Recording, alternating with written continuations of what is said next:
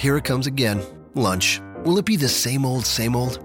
Or are you ready to take a vacation from the ordinary with the new Jamaican Jerk Turkey Sub at Firehouse Subs? Freshly sliced smoked turkey breast, craveably sweet mustard sauce, and a hint of Caribbean seasoning. Just $5.55 for a medium. Save time. Order the new Jamaican Jerk Turkey Sub on the Firehouse Subs app. Firehouse Subs. Enjoy more subs. Save more lives. Participating locations, limited time only, plus tax prices may vary for delivery. This podcast is a member of the Voices of Wrestling Podcasting Network. Visit voicesofwrestling.com to hear the rest of our great podcasts, as well as show reviews, columns, opinions, and updates across the world of wrestling. Many, many, many, many, many, many, many,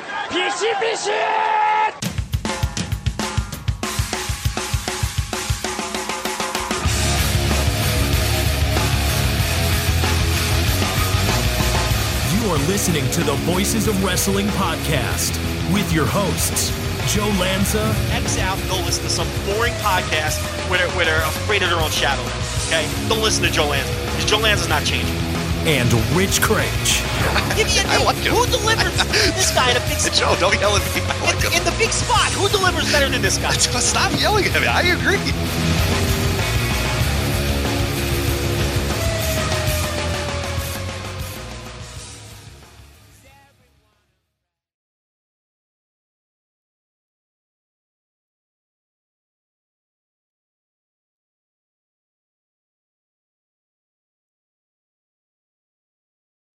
Welcome once again to the Voice Wrestling flagship podcast. I'm Rich Kraetsch alongside, as always, King of Banter and the leader of the hardcore wrestling intelligentsia, Mr. Joe Lanza. Joe, what's happening? I just enjoyed some hot pockets. How are you doing? Was that what that was? That was the disgusting meal you're eating. I was. I, I always try to guess what you're eating. Um, one time I, I thought you were eating uh, a salad, and you said it was a chicken sandwich. Like I'm, I'm pretty off the game on, on, on your your eating habits. What what type of hot pocket? I think is the question everyone's gonna ask. Well, the flavor was red. Okay, was Well, you know, I've discussed this. some concoction of red. Yeah. Well, yeah. Here's the thing. I've discussed this with our pal Sean Sloan, who's a huge fan of the hot pockets. Oh, it, it is the preeminent hot pocket, lean pocket expert for sure. Right. And- Breakfast, lunch, dinner, he's got it handled, no matter what. when it comes to the hot pocket rich there's really only two flavors there's red and there's white because they all just taste the same like it doesn't matter like in the red family right you have like maybe pepperoni or meatball or you know what but it all it doesn't matter what the contents are if it's red it tastes like red and then on the white side you usually have like a chicken broccoli or something with ham or something goofy like that but it doesn't matter because somehow all of the white ones taste the same so Where do you what do you where do you stand on like the ham and cheese, like with the yellow gooey cheese inside? no, no, no. It's white and red. It, it, Okay, yeah. all right. It- so that's just, just it's just not canon. That's not hot pocket canon. those are the two flavors. That's all there is to it. And it's like it doesn't even matter. I don't even look when I grab them now. Like if you're in the grocery store, they're always on sale because you can't give these fucking things away. So they're always like, you know, on sale for like, you know, a dollar fifty for the box, right? Or of two of them, or they'll be like, here's three for for three dollars or whatever. Yeah, just fucking take them. Just please buy these because they're just They're always overstocked. Yeah. Now I say Yeah. I say no one buys them, but they've been around for like thirty fucking years, so someone's buying the fucking things. But anyway, so yeah, I don't even look anymore. You just grab some. You're like, all right, I want three red, and I think I'll grab two white. You know, because it's going to taste exactly the same. Those are the two hot pocket flavors, and of course, you got to grab lean. There's no reason not to grab the lean pocket because lean, full flavor doesn't matter. It's still the red and white rules still apply no matter what. So why consume the extra calories? It doesn't taste any different. That's a good. That's that. It's, it's similar to your, your your soda theory as well, where like you know whether you're drinking regular soda or diet soda, you're probably going to die anyway because you're drinking it. Right. Like a hot pocket, you're, you're not. You know, oh, well, I don't do the lean pockets because they're filled with chemicals. Like, no, the other ones filled with chemicals too. It's just a, why not do the lower calorie? You- You're going to probably die from whatever's inside of it anyway, so you might as well look pretty good for the next few years while while you're consuming it or whatever. Listen, so that that I, I got to stay in top peak physical condition. Number one. oh for sure, yeah. And number two, there's no flavor difference whatsoever. The only flavor difference is with a hot pocket, as I've already described, are red and white. That's it. Otherwise, it's the same. And no matter how many times I make a hot pocket, I've probably made hot pockets thousands of times in my life. Yes, I've probably consumed two to a box. I've probably consumed two thousand hot pockets. In my, but here's the thing: I always think "Eh, eh, it's cool enough and burn my it's never cool. No, it's Joe. You can, you can wait two hours and it's never cool enough. No. The, the outside could be filled with ice, and and you know you, maybe it's light to the. T- you're fine. You can touch it. It's good. You even cut it open and kind of feel on the inside. and You're like, all right, good. It's fine. And then you take a first bite and your tongue's just destroyed. So I think that's maybe why you can't tell the difference anymore. Maybe it has burned your taste buds so much. Then again, I, I don't really consume hot pockets anymore, so the flavors um, I, I can't attest to the flavors anymore. I, I I'll be honest, it's probably been about ten years since I had a. Uh, uh, the pleasure of a hot pocket. So molten lava every time you take a bite into one of those fucking things, and then your tongue is destroyed for like the next 18 hours. Like you can't taste anything. Right, you might as well not eat anything. You might as well Right. just continue consuming. That, that might be their thing. That might be their gimmick is that we just burn your tongue, so you just assume, hey, what's the cheapest meal I can possibly have? Hot pockets, great. I'll have those again. And uh, I was going to ask you, is there any sort of cooking method that you go? Are, are you strictly like? Because I know some people have, you know, for, for different things, they have different cooking methods. They they go about it a different way. You know, do, do you do your hot pockets just buy the box, throw in the microwave, put them in the sleeve, the little you know pocket sleeve, and and call it a day? Is that or do you have something different? Do you pan fry them? Is there some weird thing that you do with them? I'm glad you asked because I do. Um, I used to follow the box instructions to a T. I'm a big box instruction follower when it comes to microwave foods or things like that. You know what I mean? So if you, you ever have like a, a microwave meal and it's like poke holes in the film, microwave two minutes on half power, stop, remove film, mixed item, microwave on four minutes on 75% power, and then you're like, fuck it, I'm just cooking this thing for seven minutes and seeing Oh what happens. yeah, hundred percent all the time. Yeah. But see, I don't do I'll, that. I'll, I'll put the film in there. I'll put the film in there and then just let it go. I'm not. I'm not taking the film off and stirring it and all that bullshit. No, that's not happening. See, that's the thing. I will always follow the intricate instructions. So I was always a Hot Pocket crisping sleeve guy. But I will tell you that about two weeks ago, oh, it's breaking. Okay, all right. that's right, I cooked the Hot Pockets, stands the crisping sleeve. I was like, you know what? Ooh, I'm going to live on uh-oh. the edge. I'm going to ignore the crisping sleeve. And by the way, on the box, it refers to the Hot Pocket as a sandwich. That thing is not a fucking sandwich. I don't care. like it's like if you're cooking one hot pocket sandwich, I'm like, where the fuck is the sandwich? I'm, I'm thinking, you know, th- those are not sandwiches. If anything, they're like mini calzones. You know, they, Right, I was gonna say a, a calzone. I would not consider a sandwich. A calzone is very different than a sandwich. So yeah, I'm not. Uh, I'm not giving hot pockets uh, the sandwich treatment. I am sure. dubbing the hot pocket a calzone. Are you with me on that one? It's a, it's Um, a fucking yeah, calzone. yeah, like a really low quality calzone. Yeah, it's a sure. bargain basement calzone, is what it is. It's not a fucking sandwich. Okay. So anyway, I did it without the crisping sleeve because I'm I, look. I wanted to live on the edge a little, and I basically wanted to see what would happen. You know, I got to tell you, awesome results minus the crisping okay. sleeve, and I'm going to tell you why. I'm going to tell you why I got great results without the crisping sleeve. Okay. I also eliminated the cook time instructions. So what I'm doing now is I just cook it on the fucking paper plate for 2 minutes and 30 seconds. Not the 3 minutes, not the 3:30, none of that bullshit. No crisping sleeve, 2 minutes 30 seconds, and I got to tell you what, Kraetsch, I haven't had a single blowout yet. Anyone who has cooked a hot pocket knows no matter what you do, you always get the blowout. And it ruins the one that has the blowout in it because all the filling comes out. No blowouts. I think that crisping sleeve is causing the blowouts. So how about that?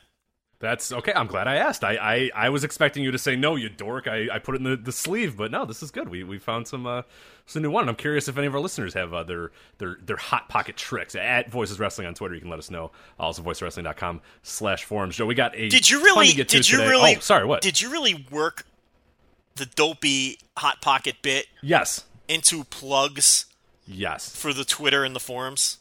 I did. Do you think a single person is going to add us with their hot pocket cooking methods? Sh- Um, you know what? That's a virtual lock. I don't. You know, I don't even know what I'm saying. You're, you're absolutely right. That was very clever of you. You know. that like our like our pizza tweets. Like if we were voices of pizza, we would be a much better site.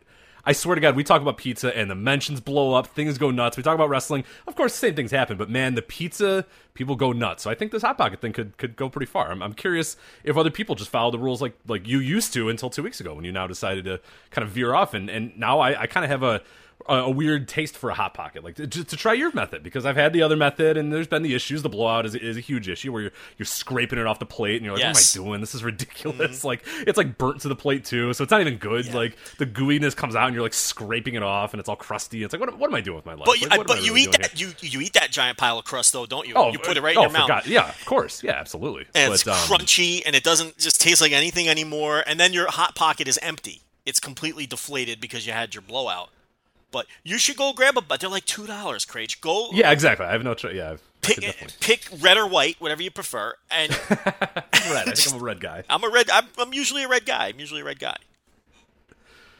Uh, but I was saying that, uh, yeah, voicewrestling.com slash forums at voice wrestling on Twitter. This is an ad free show, so this is good. No more ads, no more delays, no more uh, hiccups, nothing else going on. No ads for the show. We'll definitely tell you, though, if you can go to voicewrestling.com and support the website, click around, uh, do all that stuff. That'd be awesome. Also, uh, use us for Amazon as well, voicewrestling.com slash Amazon. Any purchase you make on Amazon, you do it through that link. We get a little bit back, and that helps us out a lot. The, uh, the new Fire Pro game, we've had a, a good success uh, putting that up. Um, for people that have been pre-ordering it or whatever, that's been giving us a ton of different, uh, uh, you, you know, revenue and stuff. Because it's like, hey, if you're going to order the game anyway through Amazon, you might as well do it through our link. Makes it a lot easier. So we have that up in the show notes as well if you're going to check out the new Fire Pro uh, for PS4. But uh, let's get into this because we got Money in the Bank, we got Takeover, we got G1 Climax cards. Uh, we got Big Cass gone. We have ROH losing MSG and WWE strong arming the Madison Square Garden. Uh, but we'll start off with some sad news here. Uh, Vader, unfortunately, this news came up uh, earlier this morning that uh, Big Van Vader, of course, Leon White, real name, uh, passed away. Uh, what was the exact? So he passed away on Monday night, correct? And we just heard about it today, if I remember correctly. It was. Um, a, a tweet from his uh, his son taking over his Twitter account.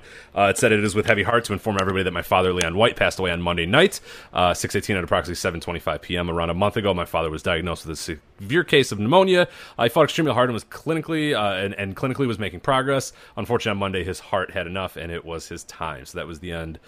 The unfortunate end for uh, Leon White, Big Van Vader. He was 63 years old. Uh, obviously, had a litany of health issues. Uh, the, the, the noted he, he told everybody he was in heart failure a few years ago, and that you know he was really hoping to get to the WWE Hall of Fame, a bunch of stuff like that. The the Will Ospreay match, the different things that kind of happened to him in recent memory. I think he did uh, some uh, matches with a Dradition, I believe, in, in Japan last year as well. But for the most part, he'd been kind of out of the uh, out of the limelight. Last American match, I believe, was against Bram on a TNA house show, and the most odd thing in the world is a TNA house show with Bram and Vader. But that was his last U.S uh, shot. But uh, Joe, we've we've talked a little bit about Vader on, on this show, probably more in the past than we have uh, these days because he's not really as relevant anymore. But um, what are your memories of Vader? What, what, do you think about Vader? I think we, we mentioned it on Twitter uh, a little bit of our thoughts, but uh, for people that maybe don't follow us or whatnot, what, what are your uh, what are your memories and, and, and, thoughts on the passing of of Vader?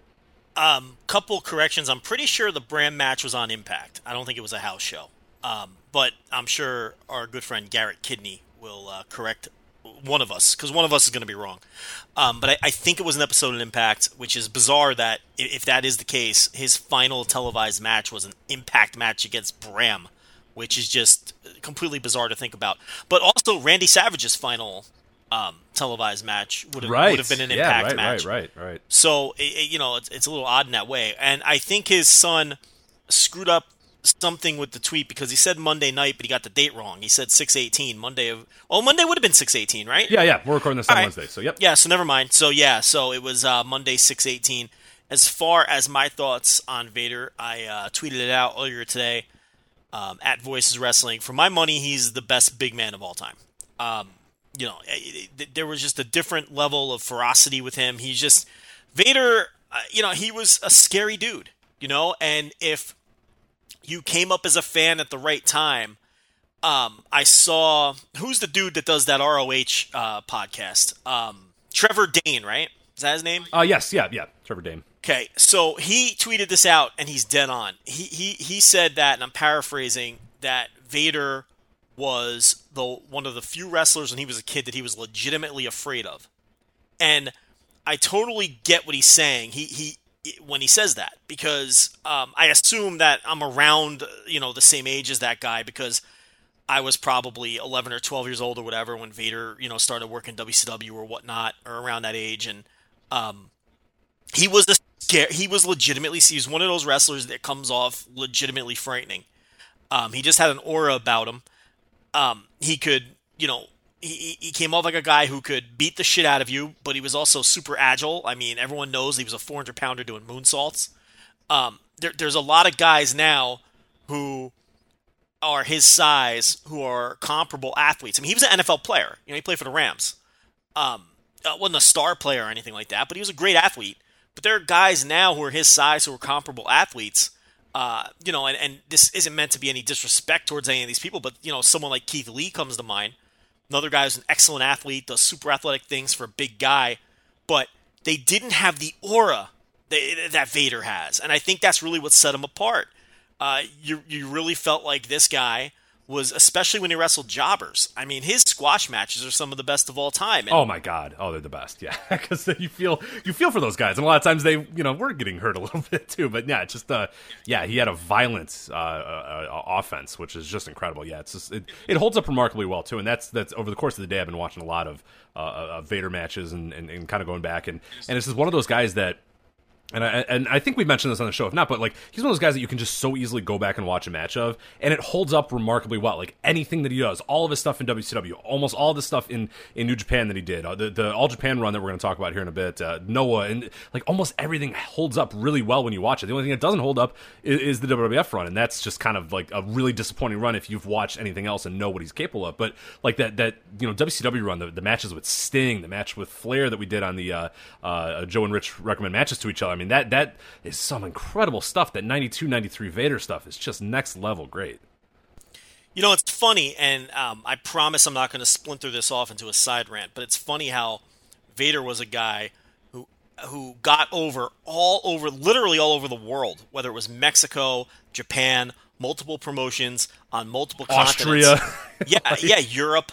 I mean, any promotion he went to, he eventually, you know, rose to the top and became the top guy.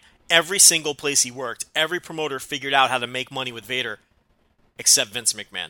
I mean, it's amazing that Vince McMahon got Vader over the least out of any promoter in the world, um, which kind of plays into my theory about Vince McMahon, which, you know, uh, you can go listen to old episodes if you want to hear that. But it's just another example of Vince McMahon, you know, being overrated. I mean, how do you not get Vader over? How do you not make a shit ton of money with Vader? How do you get a hold of Vader? And, I mean, let's call it what it is. His run there was essentially a failure. I mean, I know he worked main events and, and that sort of thing, the Shawn Michaels feud, which really probably sunk him because Shawn Michaels didn't like him. And Shawn Michaels had all the stroke then. And I know that's a point you want to make. I'm not going to steal your thunder because I know a point that you want to make here, but that's just a, a one example of it. Um, and then and then from there he picked up some more heat along the way. I get that those things were factors, but he got over the least in that company. And and not only that, it seems like a guy who would have been tailor made for Vince McMahon.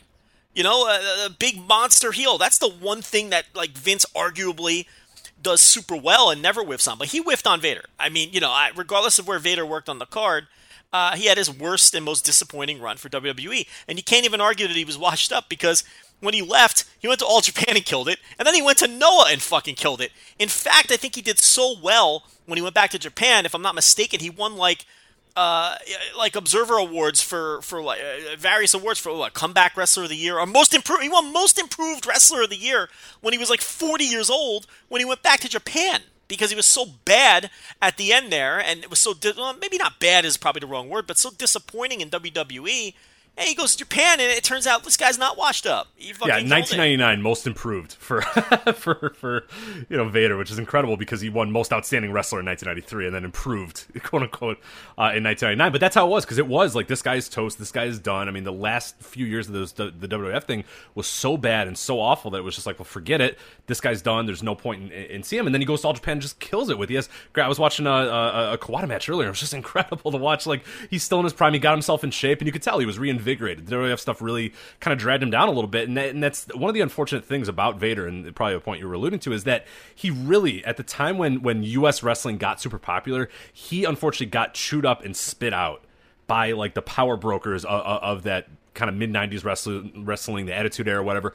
Hulk Hogan obviously comes in, you know, to, to WCW. Obviously, Vader's doing great stuff in WCW 92, 93. He's really killing it. I mean, I think he came in and, and he was already in there by 91, I believe, uh, as well, and is doing great stuff. you know, Hogan comes in, and the first guy that Hogan kind of goes after, the big first big monster, is, is Vader. And you know, there's the power bomb that you know Hulk kick, kicks out of right away. He doesn't lose to Vader. He just beats him a bunch of times, and eventually you have the, the issue with uh, you know the Paul Orndorff fight or whatever that, that that lost Vader. But he you could tell that he was probably going to get lost in the shuffle anyway. It was Hulk Hogan was was kind of taking over that company, was going to bring in his own quote unquote monsters, his own guys. So he kind of was launched from WCW while he was still kind of in his peak, and then shows up in WWE and does an incredible first angle, the beating up a Gorilla Monsoon, everything that ensued, everything in the build to SummerSlam was perfect, and then he was you know uh, four inches away from where Shawn Michaels wanted him, and that basically ended his entire you know WWF thing because Michael said he didn't want to work with him anymore. I think if I remember correctly, that Vader was supposed to win at Survivor Series, going to actually win the title, and and and then Michaels would win it back at uh, Royal Rumble. So you know Sid did that. It ended up you know Sid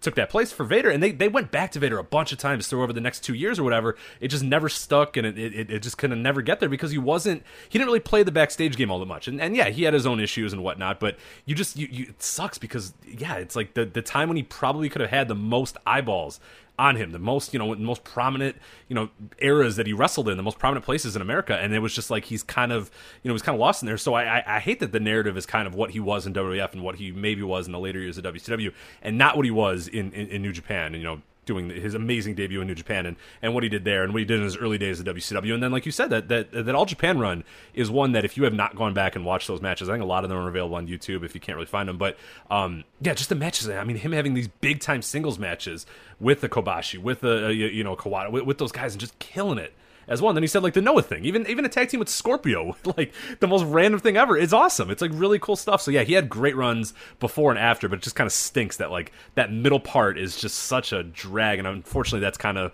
it being WWF and it being the big prominent area, that's sort of unfortunately one of the big narratives on his career is that he was like this disappointment or he didn't live up to you know the, the, what he was supposed to. But no, I mean he was a superstar in Japan, uh, UWFI, uh, you know doing stuff with New Japan, UWFI. Um, yeah, your early WCW. I mean, he absolutely killed it in that first run, and then that subsequent run as well. But yeah, it just kind of stinks that that middle is just so yeah, you know.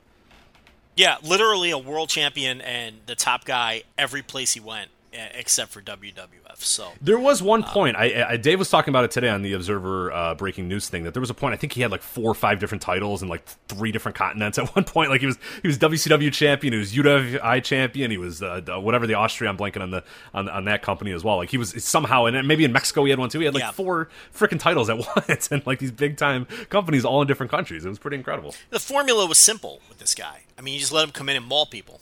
It really was that simple. Just put him over as an unstoppable, uh, uh, you know, monster, and, uh, and and then you go from there.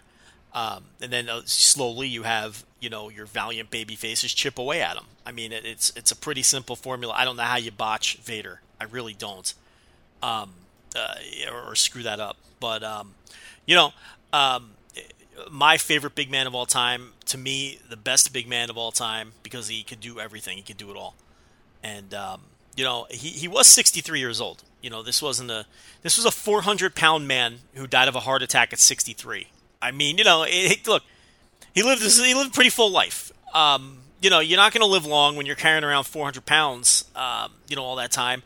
If you go through his Twitter feed, you know, he went when he went to the doctor. His son convinced him to go to the doctor, and he had like 10 blocks of arteries, and the doctor had no idea how he was even alive. And um, you know, they, they did the uh, the open heart surgery, I believe, on him, and he lived a couple more months. But um, but but yeah, um, that's that's uh, you know what what ultimately brought him his fame and and ultimately you know um, uh, made him famous in this world uh, of pro wrestling, uh, really worldwide, is is is ultimately what killed him because you know being a big, huge, uh, uh, intimidating dude, that that's the downside. That's the rub. This is why every NFL offensive lineman, a year after they retire, you don't rec- you can't recognize them anymore. They immediately drop the weight, you know, and and and uh, you know because it's it's just humans aren't meant to carry around you know 350 400 pounds on their body. We're just, we're just not supposed to do that.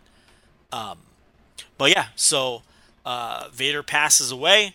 Um, and uh, i would strongly recommend i looked today he has 25 matches on new japan world. A lot of them are classics. Um, there's a lot of tag stuff with Bigelow. There's a lot of IWGP heavyweight title matches. In fact, today one of the matches I watched was a uh, the 1990 Riki Choshu title win over Vader. I believe is uh, eight eight nineteen ninety, if I'm not mistaken. Yeah, oh that one's awesome. the crowd's fucking molten. Molten one, too. I crowd. Look, look. It's Yeah. look. If you're expecting like a five star classic, you're not going to get it. Um, it's relatively short, but what it is is is the turning point in the match is Choshu. Uh, go, you know, he hits him with like a lariat on the eye because he had just came off those two matches with Stan Hansen. The one where his eye got accidentally poked out, and then a second match where Hansen like bloodied up his eye. So the story there was, and when Choshu hits that lariat on his eye, you know, the roof comes off the place.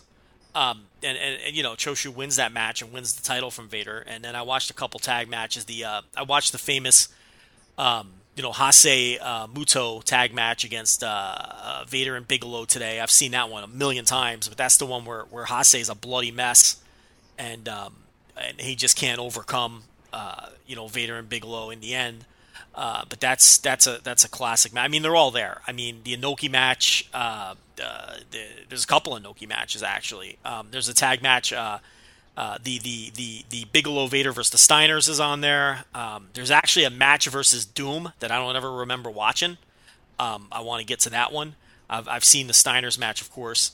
Um, yeah, I mean, you know, from from 1987 to about 1991, which was really his whole run. I think he might have yeah, that was his New Japan run. I think was 87 to 91, and so there's matches spread out through the whole run on New Japan World. As far as WWE Network, if you want to watch some Vader, look, it's all there. I mean, everything he ever did, basically, in WCW or WWE. I mean, every pay per view match is there.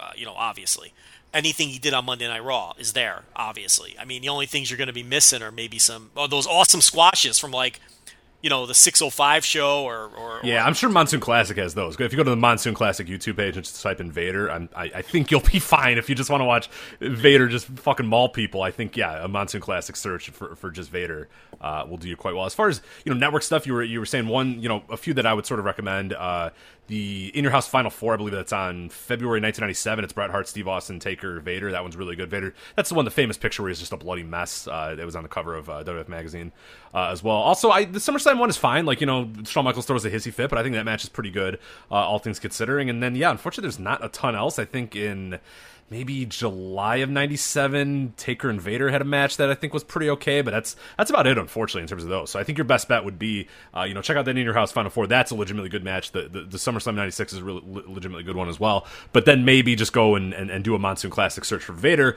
Then I will say as well, if you're on the WWE Network, the WCW stuff is incredible stuff. We we talked about the Vader uh, Ric Flair match from uh, December 1993 on our uh, Joe and Rich recommend random matches to each other on our Patreon, Voice Wrestling uh, .com slash Patreon. That's a great one uh, as well. December 92, uh, Vader Sting is a really awesome one to watch. Uh, February 93, uh, uh, Vader Sting. Like basically, anytime Vader and Sting are in a pay per view, I think it was, I, I forget the order. It was Super Brawl, Starcade, whatever. There's there's three of them that are kind of all in a line and they all kind of work in, in matches together. Definitely check those ones out. of course, um, him versus Cactus Jack at Halloween. I think it was Halloween Havoc '93 is one that's pretty famous as well. Uh, just kind of a big, uh, you know, big brawl there. And then, uh, yeah, some stuff that I watched as well earlier today. I went into a little bit of his UWFI stuff, kind of the shoot style wrestling stuff. Uh, Takada Super Vader from August 18th, 1994. I am telling you, go out of your way and see that match. That is awesome. I have never seen that match before. Incredible heat, awesome atmosphere uh, for that as well. I know he had a few other ones as well. He had one against uh, Tamura as well, which I didn't like nearly as much, but that uh, the, the, the Vader was really good. Uh, there's a few of those as well. And then, like we said, that All Japan run. There's a great Akiyama match. There's great Kawada matches. Uh, there's Kobashi stuff, and there's there's it's all there. I mean, it's really awesome how much uh, he did in All Japan run. But yeah, there's plenty to watch on, on, all the different streaming services and and on YouTube as well. But uh, yeah, there's there's plenty to watch of Vader. So if you, uh, it's a good time to kind of you know, unfortunately, it is because of his death that people kind of go and and rediscover these people. But you know, this is a great opportunity to go and and, and really dig into Vader because, like I said, that stuff holds up so well. I can always watch a Vader match and and, and almost always feel rewarded and fulfilled. I never, I, I really honestly like, like other than his WWF run, watched a Vader match and said, ah, that was just, that kind of sucked. Like there's always a certain aura to them. There's always something to them. There's always something rewarding. You feel like you always got something out of every match that he had. Um, which is, is an incredible feat for you know wrestler, especially of his size. I mean, he never it never felt like he was dogging it. You know what I mean? It always felt like he was giving it his all, and that, that there was just a different like feeling when he came out. There was just a different aura in the match. The second the bell rang, people knew shit was going to go down no matter what, and that's always kind of cool to watch. Yeah, 99. If you know, because I I assume a lot of listeners are very familiar with the WCW and WWF runs, and maybe even a lot of the New Japan stuff.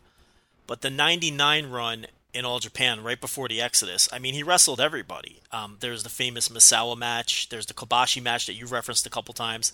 He has a really famous match against Jun Akiyama um, from from I think 99 or 2000 also. It's uh, it's it's January twenty third, two thousand, for those looking for it. Yeah. So I mean, it, it's it's that run. I think might be you know aside from the European and, and, and lucha stuff, which which I haven't seen much, if if at all, from from from those runs either. But if we're talking U.S. and Japan, um, I think the the all Japan because look, it's obviously not as accessible. I mean, you got to do a little digging to find that stuff now.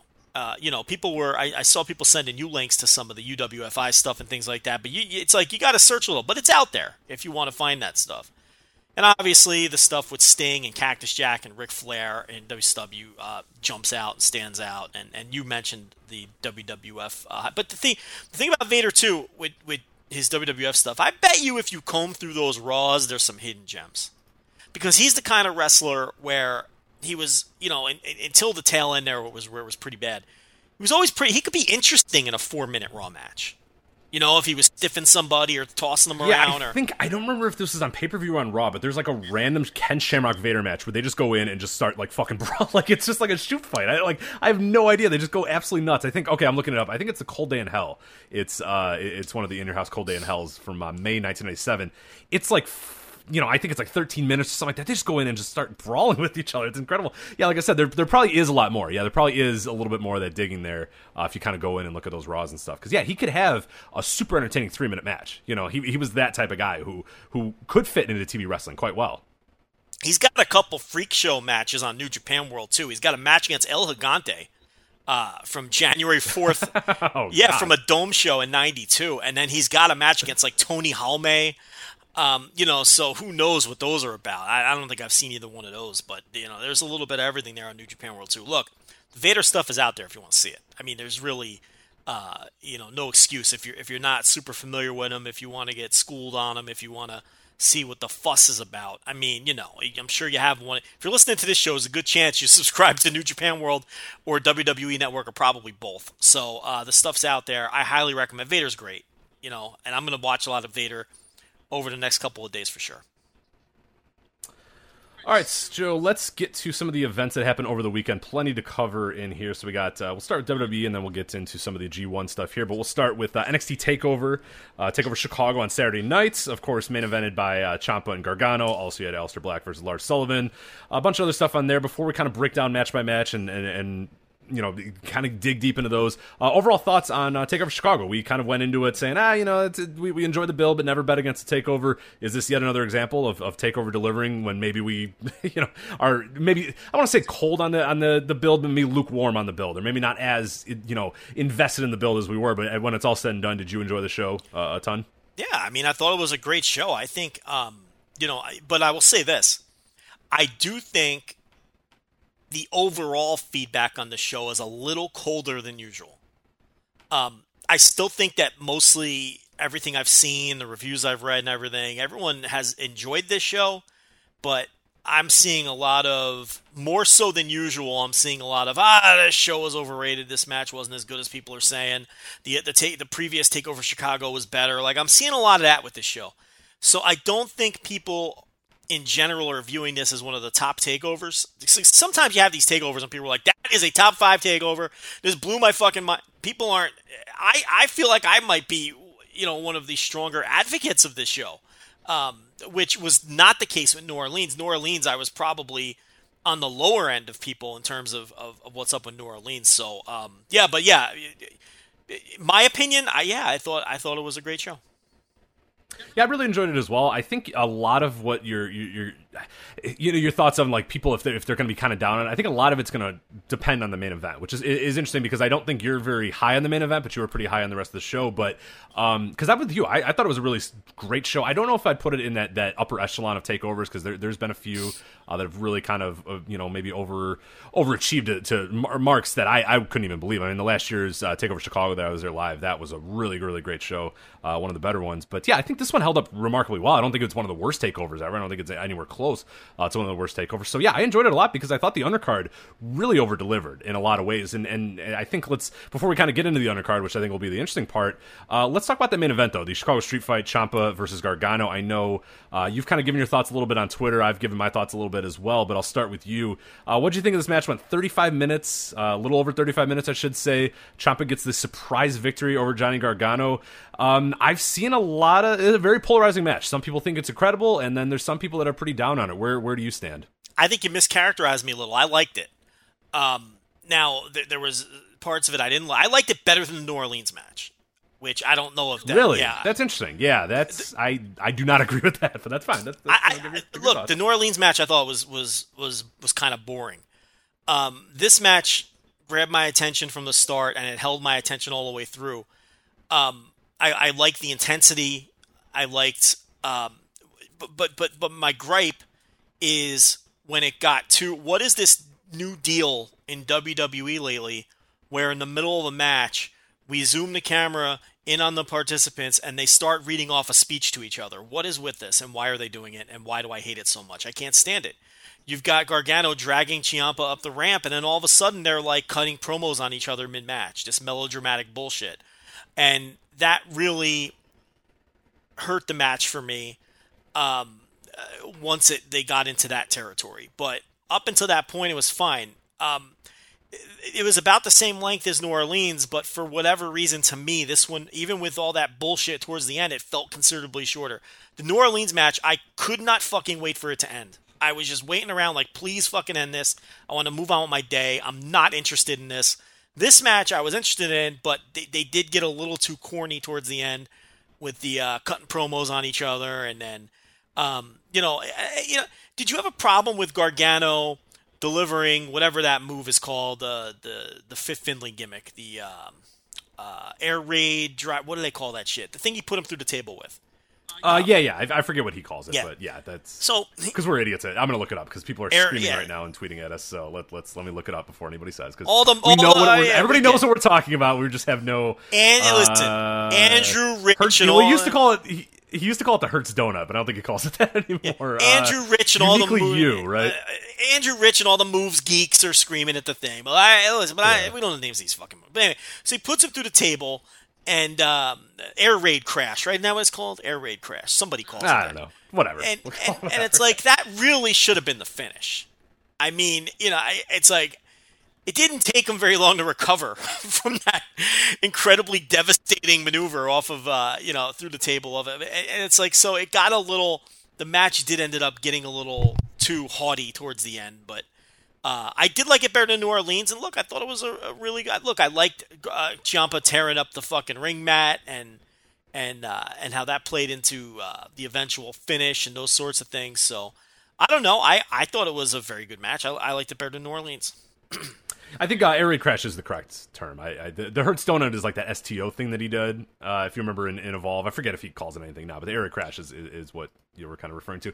Um, as far as me, I, I, I kind of I echoed your thoughts a little bit on the takeover. I thought the takeover got uh, the, the takeover New Orleans, I should say, uh, went a little bit long, and there was a point where it was all done. And I, I think I tweeted that out too. It's like I loved the match, I really adored it, but it was just like, all right, let, let's go home, guys. Let's let's let's get the you know the show on the road. Whereas this one, I don't feel like I felt that. I was kind of energized by the match the entire time. For me, my big criticism and the reason why I don't really like it nearly as much as the, the, the New Orleans one is I just felt it got too tropey. It got too WWE main eventy. It got we had the We had you know oh my god these guys are dead and now they're okay like that sort of thing where one minute these guys are are, are dead and the next they're doing. I just to me that that that is reserved for your spear through the barricade WWE main events that happen every single time. A guy goes through the table. Oh my god he's dead. Put him on the stretcher. Okay he's fine. There was a little too much of that of the guy coming back from the dead and then doing something more in this one where you know the New Orleans one felt more like a fight. It felt like these guys were legitimately having a fight in the ring, and, and it was all about that. And, and there wasn't that thing where where people were, were were just going through tremendous danger, and then immediately five minutes later coming back and doing whatnot too. And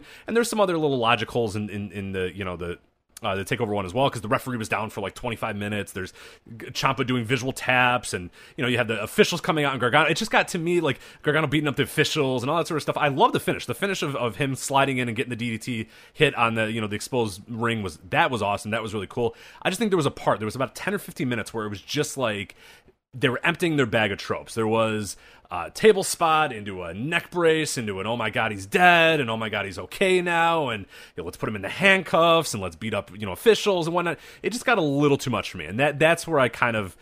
A I mean, I still enjoyed the match all in all, but I think it just got a little too over the top, a little too tropey, like you said, a little too raw in terms of the the, the, the corniness for me, and that's that sort of took me away from it a little bit. It it, it just yeah, it just it, it there was just kind of I don't know, it just got a little too much for for me, and and I understand it's a street fight, it's whatever they're trying to do it, but there was just a little too much, you know, overdone, over dramatic, over dramatized stuff. I thought in the match. Yeah, look, I, that was my problem with the build. And, uh, you know, I, as I coined it, you know, Johnny Gargano, melodramatic bullshit. And that's kind of what this evolved, devolved into. I mean, it, it started off as just a really hot brawl.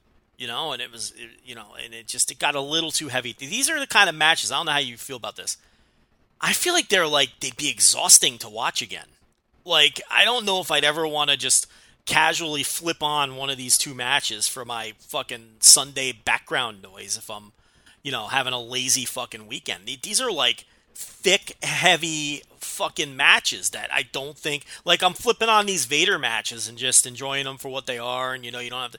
These matches, I feel like I, would have to take a deep breath before I put them on. I don't know. It just and here's the other thing too. Like obviously, you know, uh, Ciampa wins, and obviously it's continued. How do they go backwards from this? These guys can never just get in the ring and have a fucking 15 minute match where they're exchanging arm drags now because they've already every match they've had have been like these no DQ uh, no rules. Let's handcuff each other, uh, send each other out on stretchers. Now every match they have has to be that. You can't just have ring the fucking bell and have a standard match. So where does this go from here? And how the fuck is this not over? Like where do where do you take this now? What can you possibly do? You've already done two uh, essentially you call them whatever you want, but they've done no two no disqualification, you know, street fight esque matches. You have to do another one now, which means we're in store for this again. Am I wrong? Yeah, I don't know. I have no idea what they do with this. That's why the, the, the result surprised me as much as it did because my thought when it's over is like, oh shit, well we we got another month of this, or we got another whatever because Gargano's got to get his revenge, right? Or maybe they they don't and they just move on. But the problem is, and, and you brought it up exactly, is you go through all this stuff, you do this gigantic spectacle match or whatever. This is a match that's perfect if one guy is moving up. If Gargano wins and moves to the main roster or whatever, Ciampa wins and moves to the main roster, Ciampa wins and retire, something like that. Somebody has to go because now there's this weird dynamic that, and I don't know if it bothers you, but it bothers me a little bit when you have all this sort of stuff happen, and then I'm supposed to believe like the next week on NXT TV, like they'll come out separately. You know what I mean? Ciampa will come out and cut a promo, and then Gargano will come out a few weeks later and cut a promo and have a normal match or whatever. Like there's almost no going back from this for either of the guys, even if they're not fighting one another. It's just like this amazing thing. Like the the, the NXT is not big enough for the both of them, and, and and when you have one of these matches like this, you now I think have to somebody has to go. Somebody's got to move up and do something. But I don't think they're in a position to do that. So I guess we're just getting it again. I mean, that's I suppose what you could do. But what the hell else can you do other than lighting each other on fire? Like you know, what? like there's nothing more to do. They've done it all. I mean, you could put it in a cage, but that's I, I feel like this was the apex of it. I mean, this is this was it. So I I don't know. They'll do Hell in a Cell or something probably. Um, you know, but it'll be in the same vein as these. It'll be another you know, I mean, but again, right. again, you've already ripped up the fucking ring mat and handcuffed each other and done moves off of the fucking stage through tables, and yeah, it's it's it really should have been. I mean, a lot of people thought New Orleans was a blow off, uh, and this should have been some type of blow off, but it's clearly not. So. Uh, the the theory going around is Tommaso Ciampa will beat Aleister Black, and then Gargano will finally vanquish both Ciampa and his goal of winning the title by eventually beating Tommaso Ciampa. Probably they'll time that out for WrestleMania, right? You would think. I don't, I don't know. I could. They, I'd imagine, but man, that's exhausting. Thinking we have you know six more months of Ciampa coming out, not saying words and waving to people for you know another six months. Yeah. So I mean, maybe you do like a, a, Hell in the Cell or something, uh, or or or uh, like SummerSlam, or Ciampa wins the title at some point, and then uh, maybe you do your Hell in the Cell deal at at Rumble. I, I don't know, but I mean, maybe they peak it for Rumble then. Maybe WrestleMania is stretching it out too long. I don't know, but I, I, I can't imagine it's over. I can't imagine Gargano doesn't come out ahead. He has to come out ahead at some point. He can't lose the feud. Right? Yeah. No. No. This, he's, he's, winning the feud one way or another. Yeah. This is not a feud where the babyface is going to lose. This is, and and nor should it be. I mean, I'm in favor of that a lot of the time, but not in this case. You can't you can't have him lose the feud. So this has to continue. Um, we we did a, I did a lot of complaining about it, but I, I did really think it was a really you know great fucking match. But it, that look, great matches can have flaws. You know that's the other thing too that I think sometimes people lose sight of. You can watch a great wrestling match and concede that it has some some pretty important flaws. Oh sure, um, yeah, absolutely. You know, so um, that's kind of where I stand with this one. It just got to be a little bit too much. Oh, let's uh, let's actually go to the let's go. I, I, think we can maybe do this where we'll go from the bottom now. Uh, so we talked about the main yeah, event. Now sure. let's go uh, to the opener because I think everything else we're, we're going to talk about. I think uh, uh, we we both have you know pretty similar thoughts on. Uh, but we'll start with the opener here. Undisputed Era, Kyle O'Reilly and Roderick Strong defend their titles against Oney Lorcan and Danny Burch. They successfully defend those titles, I should say.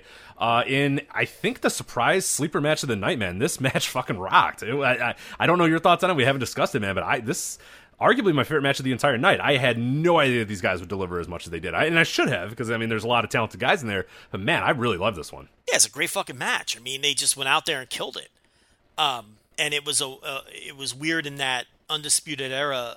You know, we're getting all the babyface reactions, and Lorcan and Burch were getting booed, which I have no idea why this surprised people. They, this shouldn't have been a surprise at all. Undisputed era super over.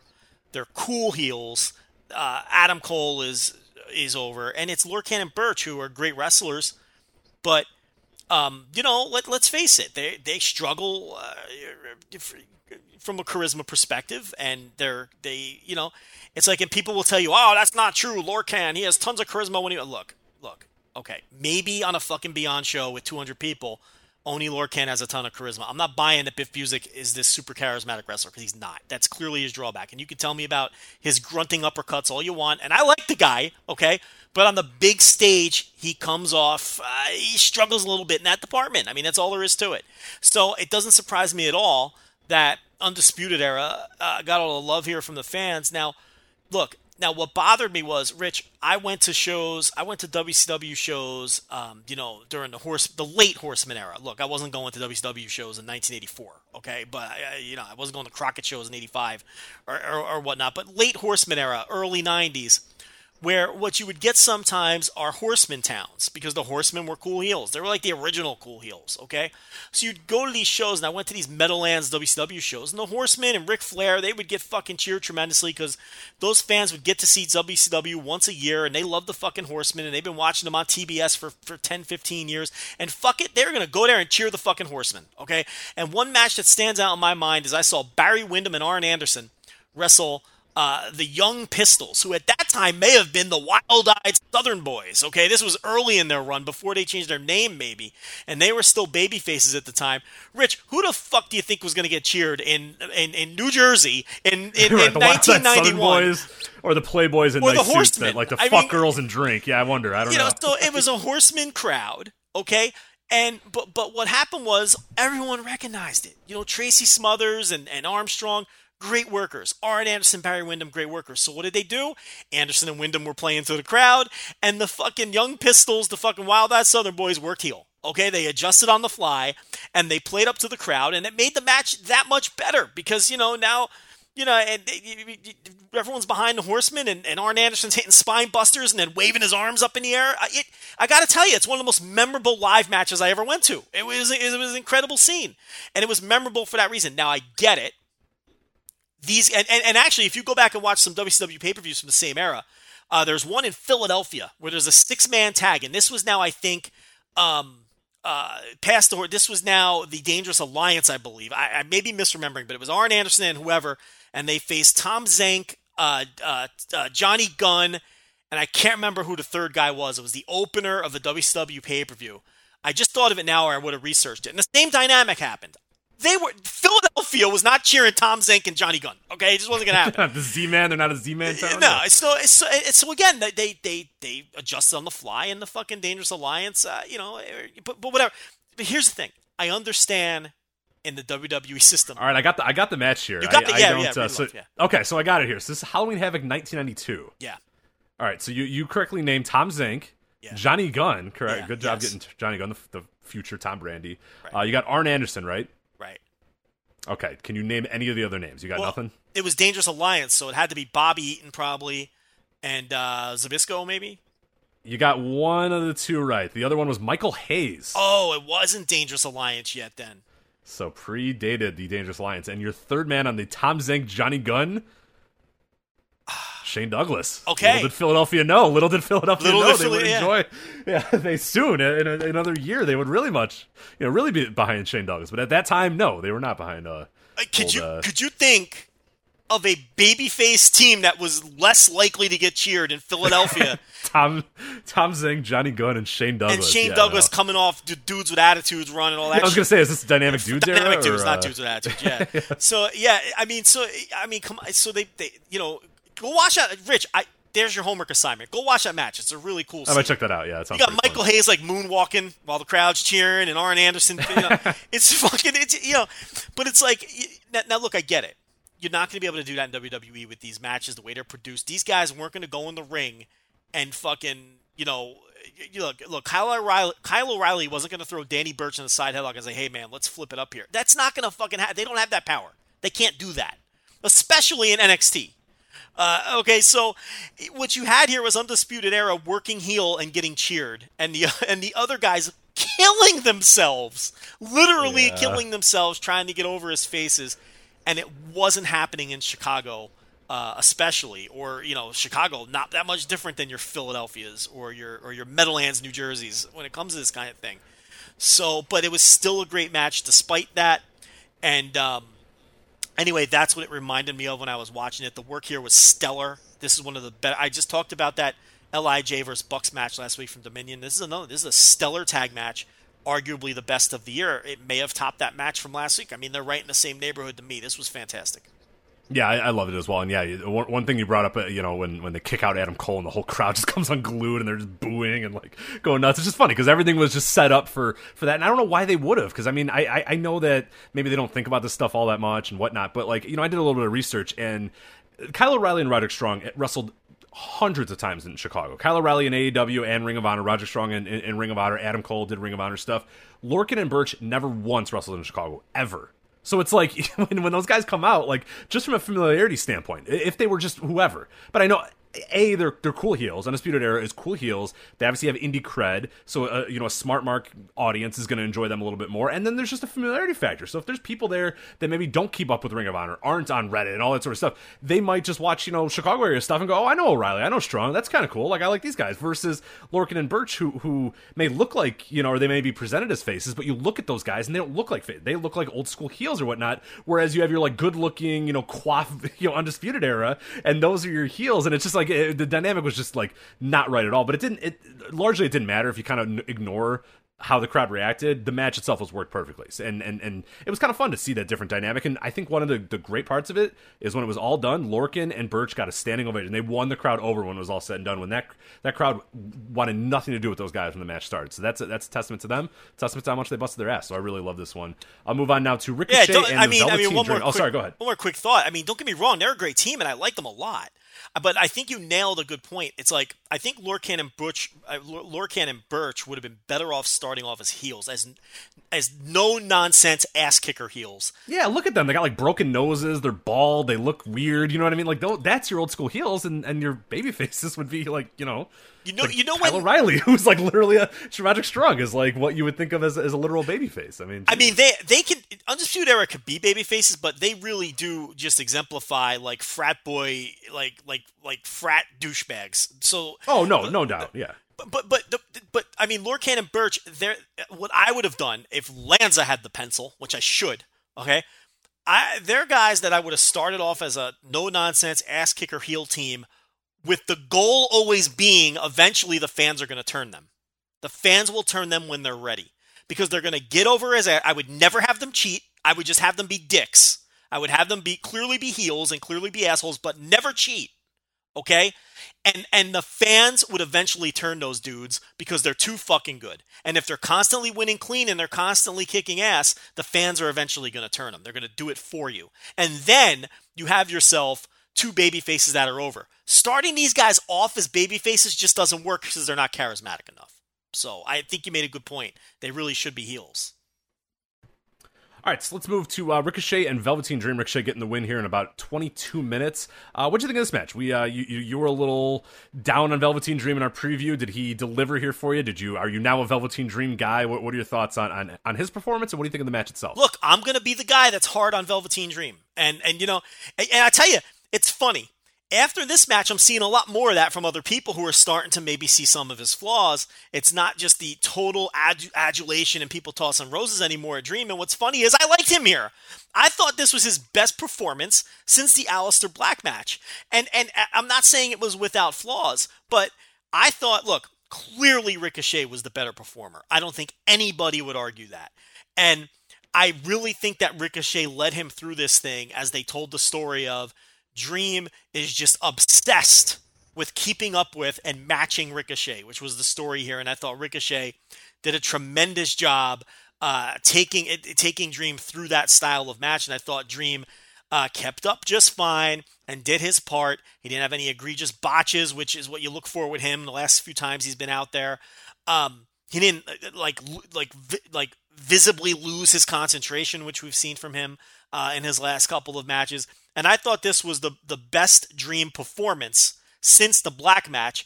And Rich, I just you know it's like it's it, and, and now everybody else is bashing Dream. It seems like a lot of people didn't like Dream in this match. I thought he was fine here. I thought Ricochet was clearly better. What I continue to be forget about Dream. We talked enough about him.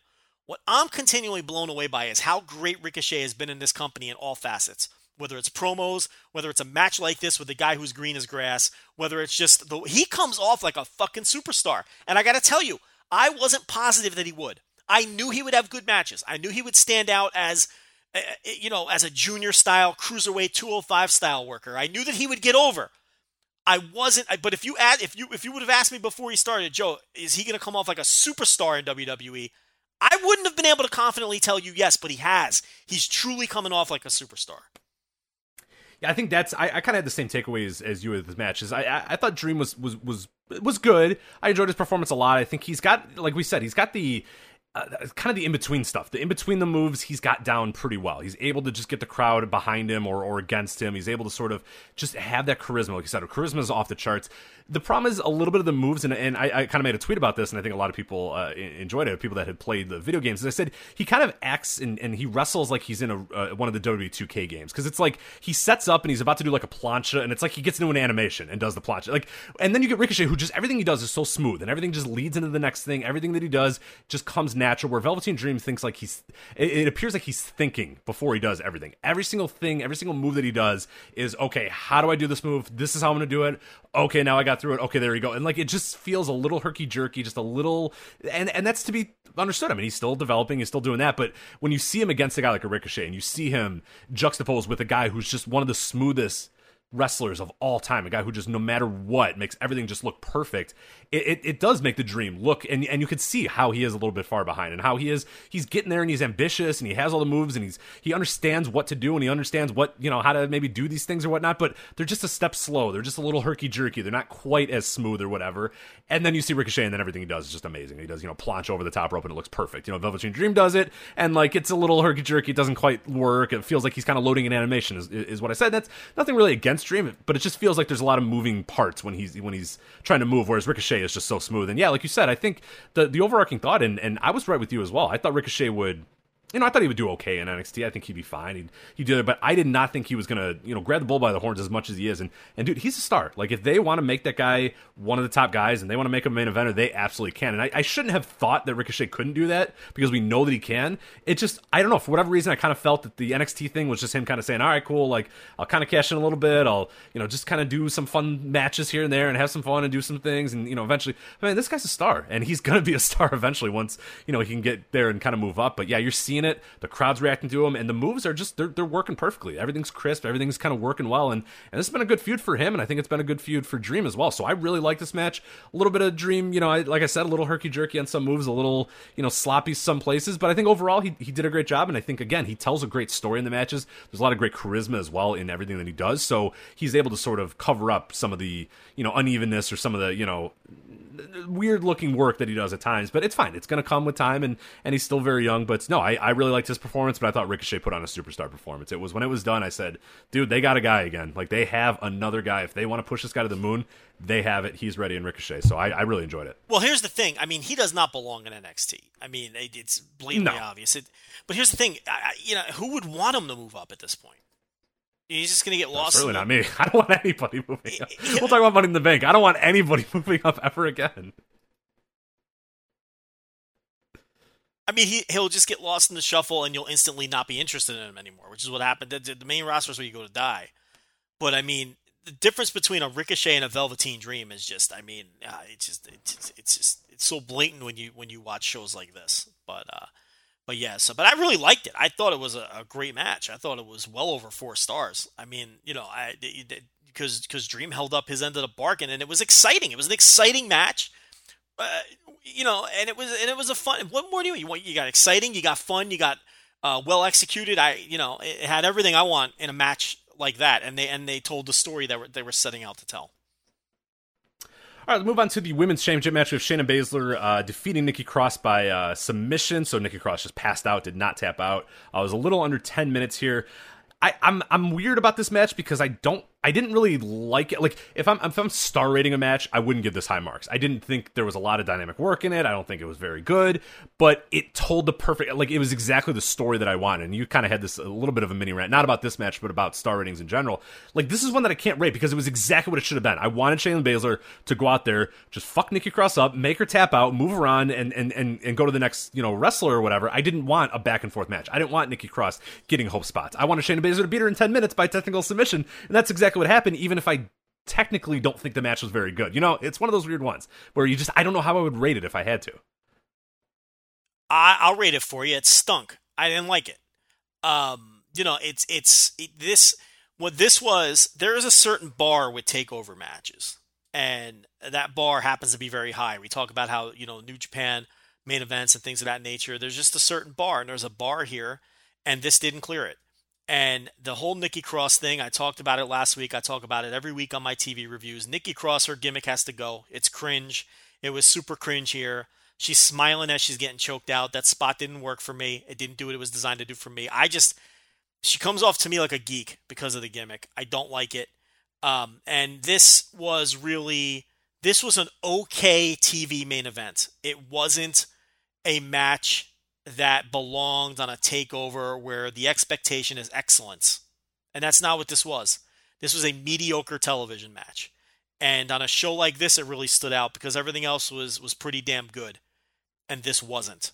So, um, not a fan of this. Hopefully, they put Cross in the rear view and Baszler moves on to bigger and better things than this because this just wasn't good. Well, one thing that I was kind of when the, when the match finished, and, and like I said, I enjoyed the sto- I, I enjoyed what the match accomplished not so much the match, but I think when when it was done, and and, and I mentioned this on the, on our previous show last week.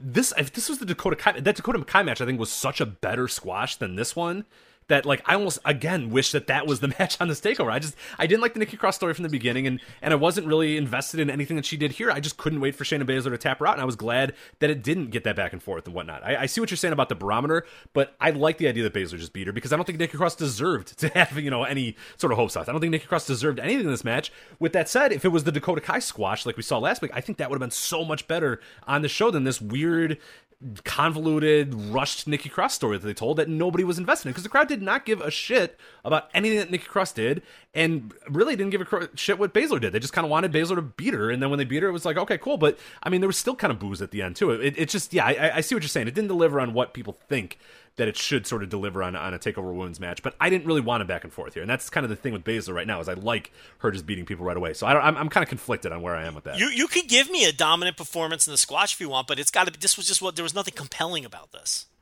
It was kind of meandering. I'll, I'll give you that. And and and Nikki Cross. You know, NXT is cool. It's like the cool kids promotion, and it's the cool promotion in WWE. And there's nothing cool about Nikki Cross. She doesn't fit in. She doesn't fit in the roster. She doesn't fit in the vibe of the promotion. Some people just don't fit the vibe of a promotion. Sami Callihan came to New Japan for World Tag League and he did not fit the vibe of the promotion. Do you know what I mean? It's like it, it, just she doesn't it, it doesn't work. Nikki Cross would work much better on the main roster. Where you can be goofy and, and, and silly like this and just and get away with it because it's all goofy and silly and tongue in cheek. Here, it, it, it's just a different vibe, and she does not fit the vibe. All right, so let's move to the NXT Championship match now. We have Aleister Black defeating Lars Sullivan. A little under 15 minutes for this match. Joe, what do you think of Black versus Sullivan? I thought it was a really solid match. I think this is what Black does. He goes out there and has these really solid matches. I think I went four and a quarter on this. It was real, uh, you know. And, and, and look, we can't ignore the botch. Um, and I want to talk about that for a second because it seems to be an epidemic in this company in particular to the point where I am now convinced that the agents and the trainers in NXT and the agents on all rosters, uh, main roster or otherwise, I am convinced now that they are teaching these wrestlers to sell even when moves whiff by a mile. Because this is a really good roster with really good wrestlers. And – we consistently see, and this is the only promotion where I consistently see wrestlers sell moves that don't come within a foot of landing where everyone in the building and everyone watching on TV can see Jeff Hardy missed Jinder Mahal by a fucking mile at the Greatest Royal Rumble, and Jinder Mahal took that comical bump. Now look at look, I get it. Jinder Mahal sucks. I understand that. But if it was an isolated incident, I could chalk it up to Jinder Mahal being a really bad pro wrestler. But you see it all the time in this company. We see Black miss this kick by a mile and Lars Sullivan take the bump anyway. Why would you take the bump? You know, improvise on the spot. Put yourself back in position and let Black kick you again. Do something. But it's just so cringe. And and the other thing you always see in this company, which drives you nuts, is when someone gets thrown into the ropes and and and and they take a lariat they they always start to take the bump before the contact. Roman Reigns is, eh, does that all the time, and there, there's other wrestlers that do. This company, more, look, I watch more wrestling than is healthy. I watch companies all over the world. That's for sure. Okay, we, can, we can all. I watch all this That's dopey TV wrestling. I've been watching the dopey CMLL every week because I'm into the Park Rush stuff. I watch all the, the stuff from Japan. I watch all these silly indies. I watched the fucking Glory Pro show the other day just because.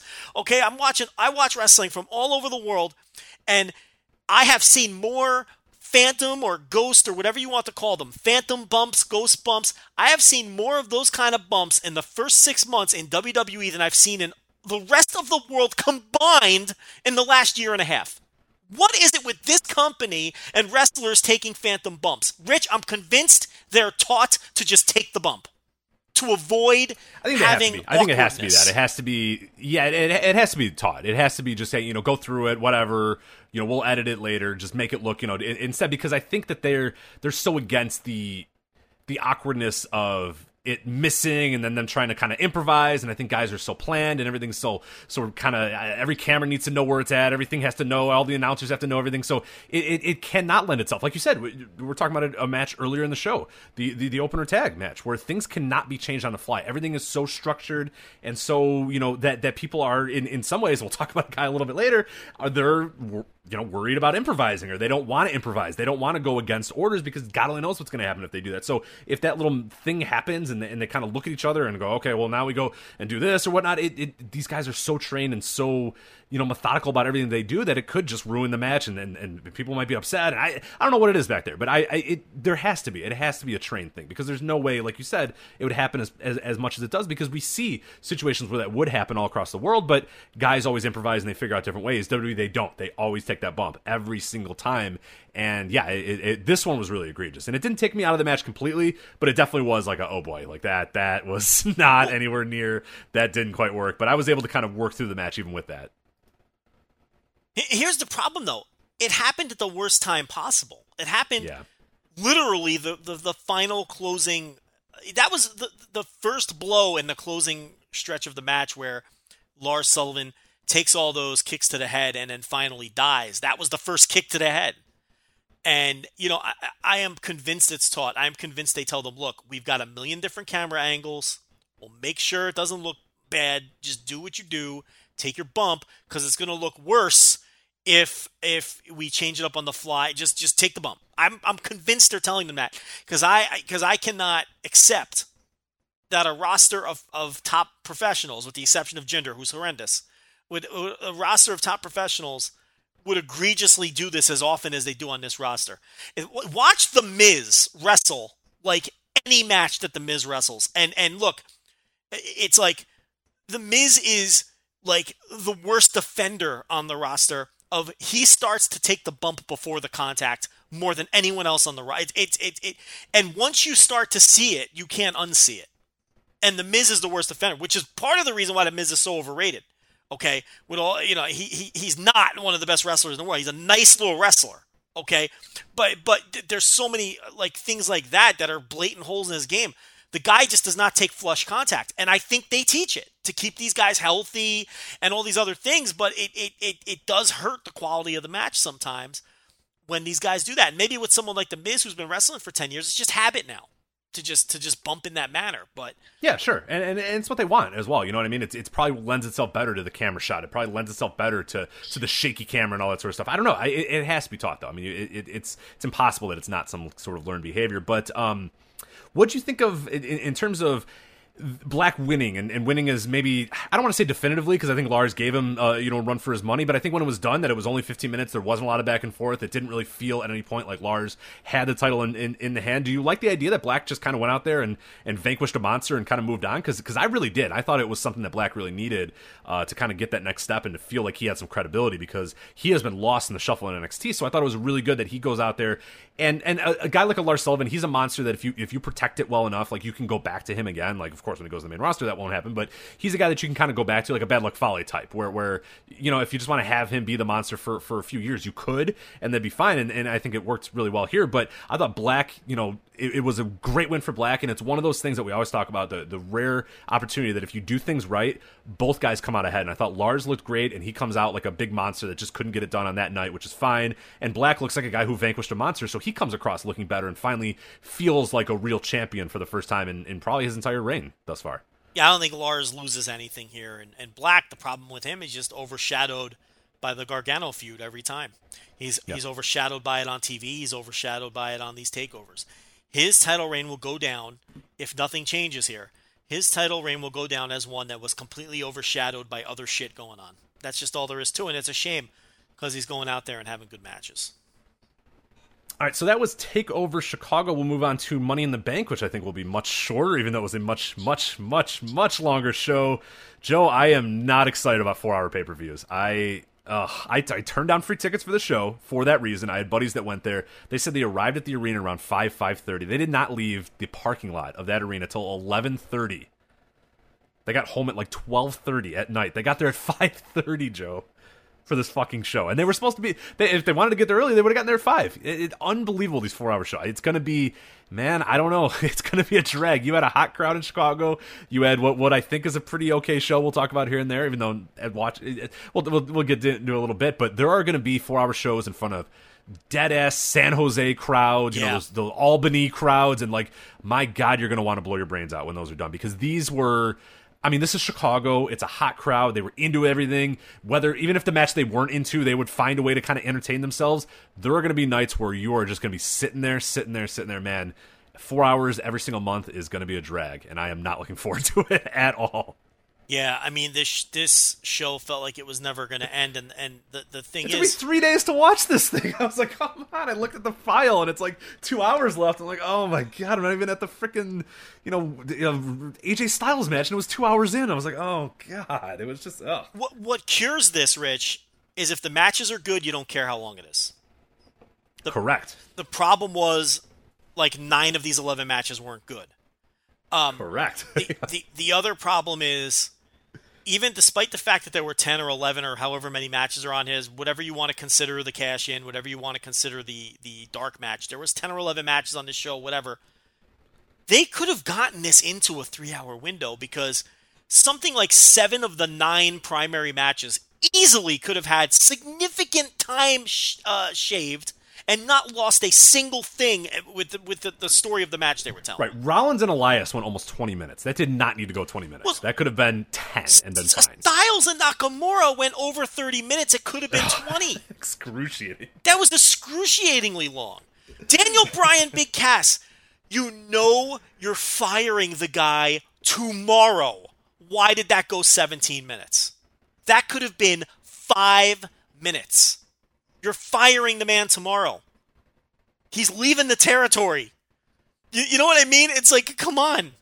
It, it, it, you know, the only matches you couldn't have shaved time off of were Lashley and Zayn, which was six minutes but felt like sixty, and and like like Rousey Jacks, maybe. I thought that was the perfect amount of time for what they were going for. Um, everything else could have been shorter. So it's it's not it's almost as if oh we need four hours because we're combining the rosters. You still could have gotten this show eh, within a three hour window comfortably if you just shave some time off of these monotonously long matches. And and then when you're sitting there for a four plus hour show, the two best matches are in the first fucking 45 minutes. The rest of the show feels like you just you can't take it. I mean, it it, it, it just it, it my God, this was such a frustrating show to watch and I had the same thought as you. I am dreading, dreading this four hour era because there's going to be shows where this was not a good show by any means. And there's going to be shows significantly worse than this show. You know it.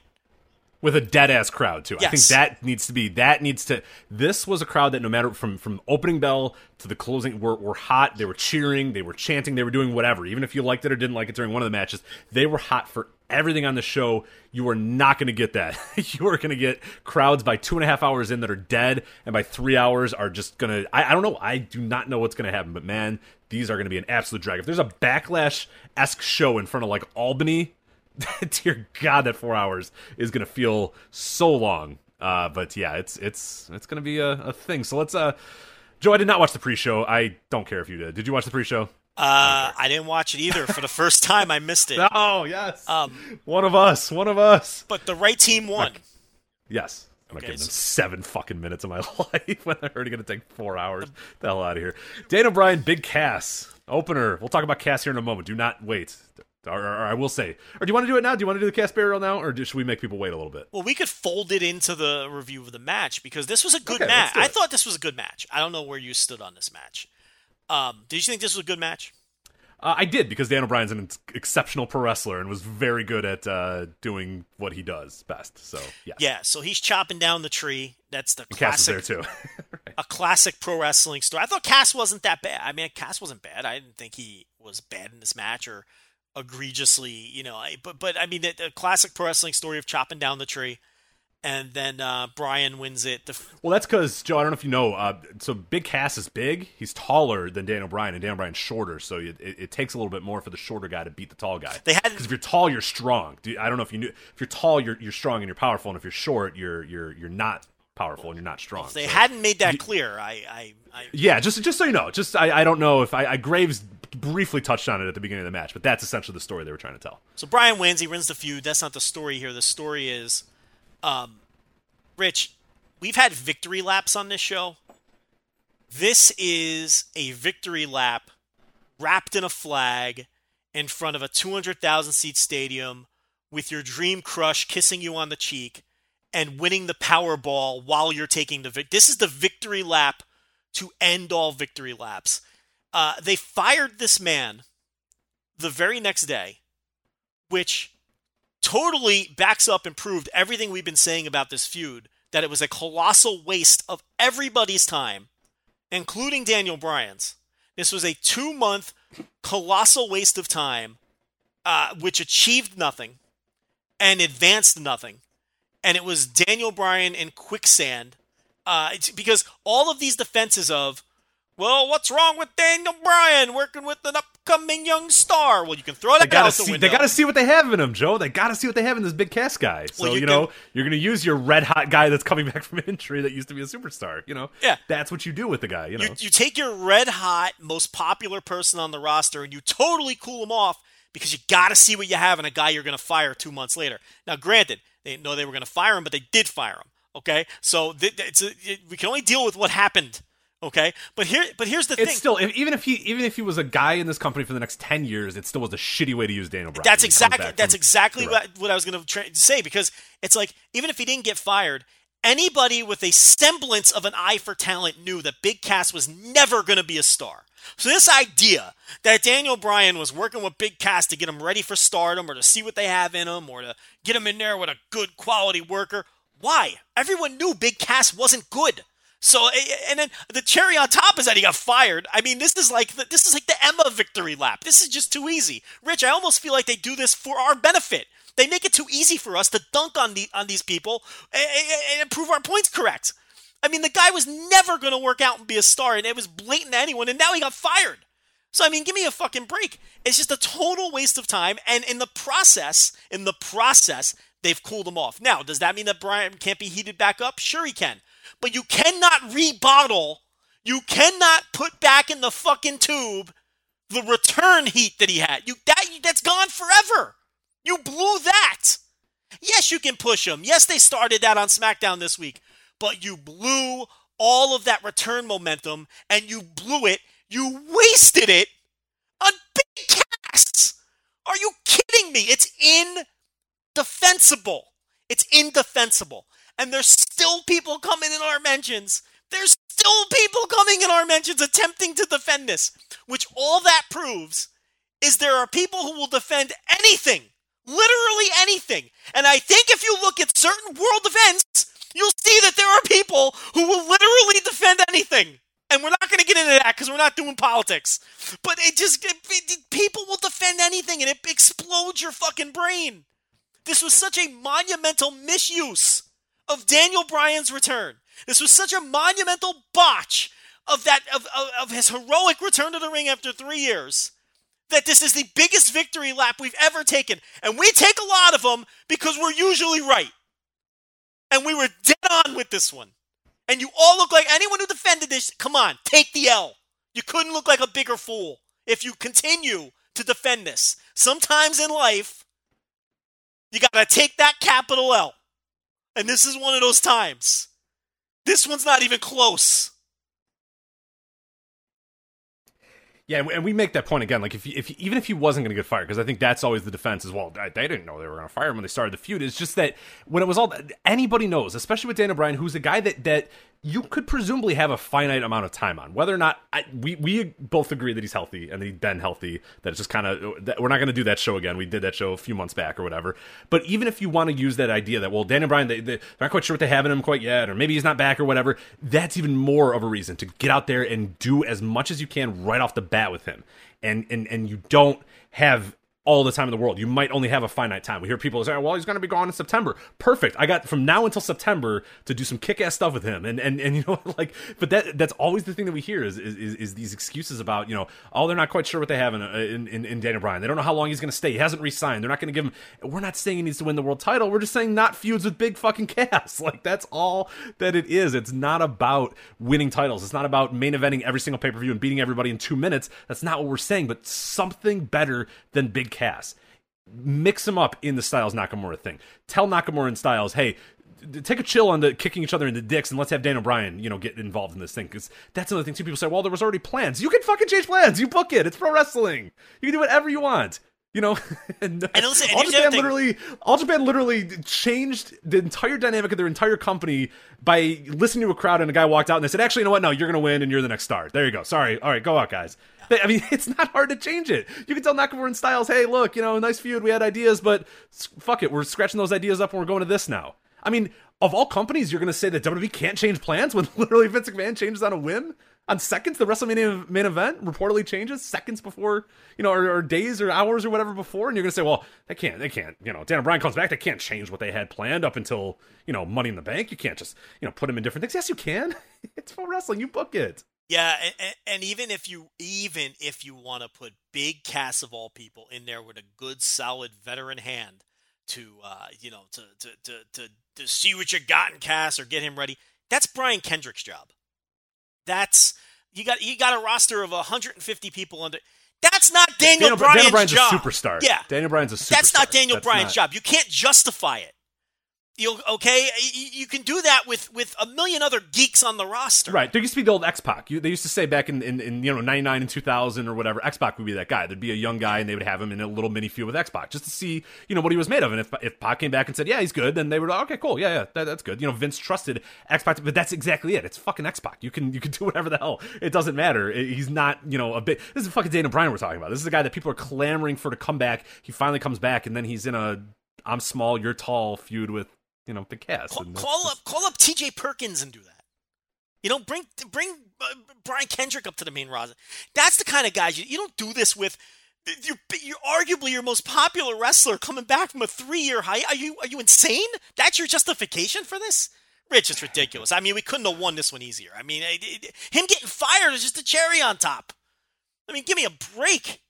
Uh, it was like gift wrapped for us. I mean, jeez. But anyway, um, so that's big Cass. Yeah, he uh, he got. Of course, there a little bit of background. He got heat uh, per uh, pro wrestling. She got heat for uh, beating up the little person who was dressed like Daniel Bryan, which of course uh, we won't defend because that is a really really shitty thing. But I think it's kind of funny that you know goes out there. They they told him that they only want him to lay out with a big boot, and Cass decided he would you know punch him and, and, and knock him down or whatever, and and do that sort of stuff. And that's obviously got him a lot of heat because he went against orders, and Vince McMahon told him to not do that, and he did it anyway.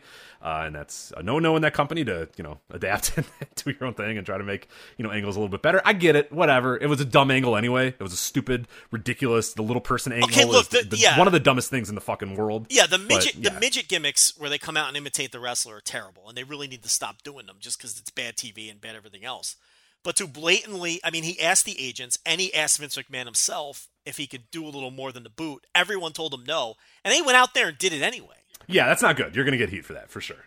I mean, you know, so he pissed off his boss, and then Ryan Satin's reporting that he was uh, uh, on the European tour. He, you know, broke down a bathroom door because he thought that they were doing a rib on him, and they locked it, but it was just that wasn't the case. So then he broke the bathroom door on the bus, and everybody was mad at him for that. And then there's other rumblings that he was a drunken asshole on on the tour itself too. So it's just to me, this feels like it was one thing after another with this guy. He wasn't well liked. Enzo doesn't even like him. If Enzo doesn't like you, what yeah, you've really reached the end of the world if, if Enzo Amore is like, "Eh, I don't know about that guy. yeah, I mean, what level of douchebag must you be? So, um, and and the guy, I mean, it, you know, as far as the wrestling goes, he had no upside. I mean, let, come on, if you think Big Cass had upside, I question you have no eye for talent. I mean, I'm, No, I don't mean to be harsh, but that's the truth. No, you have no, you, you, you got no fucking clue. Yeah, he had nothing. yeah, he had nothing to offer uh, in in the way of upside whatsoever. So, Tall. He was tall though, Joe. I don't know if you knew that. He's tall. And, you know, he had that going for know, him. So, and we're starting to see it. I mean, I don't want to do the victory lap already, but we're starting to see it with Baron Corbin too. They they realize it too, Yes, and they're, they're- they've- completely repackaging him, and he's doing nothing. And that's a guy that in another year or two, you're, it's going to be, a, oh, remember Baron Corbin thing? So you know, again. Tall does not equal good. Shockingly, you know, I don't. I, it, it- you know, you can be tall and good, but tall does not make you good. So it's, No, and, and they've really transitioned with Corbin, and they're trying different things with him now because it was very obvious it just wasn't going to click with the way they were going. Uh, you know, so they gave him a haircut. They're giving him more speaking time. Look, he does have a certain kind of asshole charisma in the way that he speaks. I, I so maybe this new role. Um, you know, uh, where you, you know the deal with Kurt Angle, where he's like the thorn in Kurt Angle's side. Maybe that'll work out for him. I don't know, but you know, he was never going to be a Did mega. it, did it infuriate you as much as it infuri- infuriated me that they didn't do a hair versus hair match? I, you could have, you know. I mean, but look again, Rich. What are we doing? We're we're analyzing this like it's I a know, traditional I know, I know. pro wrestling You're right. company. You're right. Let's let's let's get If- to it because I'm going to talk like, about if the this G1. I want to talk about the G1, so let's just fucking. Because here's the thing: if this so. were AAW or fucking ROH or any other company on earth, yes, you could have made some money on that man losing his hair. Does it make any fucking difference that they didn't bother with that? I mean, Yeah, you're analyzing this like it matters. I mean, you, I know. you know. So we, we're all listen. I'm going to do that too, and I want you to call me out on it when I do. But Okay, let's. Uh, that'll be a good thing. We can get through these these segments a lot quicker. If, we're we like- just tell each other to stop thinking. Yes. Hey, Joe, shut up and just move they on. don't It's- think. it's Why should good. we? Right. So, exactly, all I like it. So, all right, so Bobby Lashley, Sami Zayn, about six minutes. Bobby Lashley wins. Zayn's apparently hurt. Nothing. Yeah, I mean, it was a little odd. He just won it with a series of vertical suplexes, which was a, a bit bizarre, and, and it, it really felt like I saw people on Twitter calling it like a Sunday night heat match, which is exactly what it felt like. So it was a bizarre match, but then when you find out that Sami Zayn has like a zillion injuries, it kind of makes more sense. So Yeah, no. when I knew that, it was like, oh, okay, I get it. They just wanted to get him in and get him out there. Not that I don't. Not that I think even if he was healthy, that would have been much better than it was. Yeah. But it makes a little bit more sense. Uh, the structure: Seth Rollins versus Elias. We talked about this a little bit earlier. Seth Rollins uh, retains his Intercontinental title. Seventeen minutes this match went, and I do not think it needed to go seventeen minutes. See, this is where I'll disagree a little bit. This is one where I don't think I would have shaved much time, if any, because they told a really good story, and I thought that, okay, maybe you could have shaved a little from the first third. But I think the way it was paced down the stretch was was was pretty much perfect, and I did like this match. Look, Seth Rollins, I, I'm done. I've picked on him a lot over the last two weeks, but I I, I, I want to make it clear to everyone. I do think he's having a good year. I just don't think you can stack him up to the best in the world. I think that's patently absurd to compare him to any of the best people in the world right mm-hmm. now. But he is having a really good year, and he is having the best year of anybody on the main roster. And Oh, he's he's red hot. I mean, they they need to do something with this guy in the next few months because he is on fire right now, and and, and it'd be s- ridiculous if by SummerSlam or, or something like that they're not doing something. do I little bit got to throw the with him in thinking? IC do I got to throw the thinking flag again? I don't know. That's a Oh, borderline. I'm sorry. I'm sorry. I'm sorry. I'm sorry. I'm we sorry. all know that they're not. They're clearly. I know. I know. They're gonna I miss know. this window, and it's not gonna fucking matter. So We need like a buzzer. We need like a buzzer that you you buzz that just like shocks me or something like that. Or But I mean, you know, it- they're, they're like, ah, sorry, sorry, sorry. We'll move on. Yeah. You're absolutely right. But we all know they're going to miss the window anyway. Yeah, I mean, yeah, uh, I know. he's going to keep working these openers and prelim matches and killing it and getting over, and then they're going to take so long that the fans are going to lose faith. I mean, that's what happens in this company, and then it's. Yeah, I'm sorry, it won't happen again, Joe. I promise I won't think again. I just did it too. So they, yeah, Yeah. they're going to piss it away. But this this was a good match, and I think I think Elias is is is I, I want to say he's better than people think, but I think everyone knows he's good now. I mean, I don't even know if that's fair to say. A lot. Yeah, he's solid hand now. He's he's, he's definitely gotten a solid hand status, and I did not think that was going to be possible with The drifter's so that, good. that- That's good man. to see. The drifter's good. You know, so I, I and I really like this match.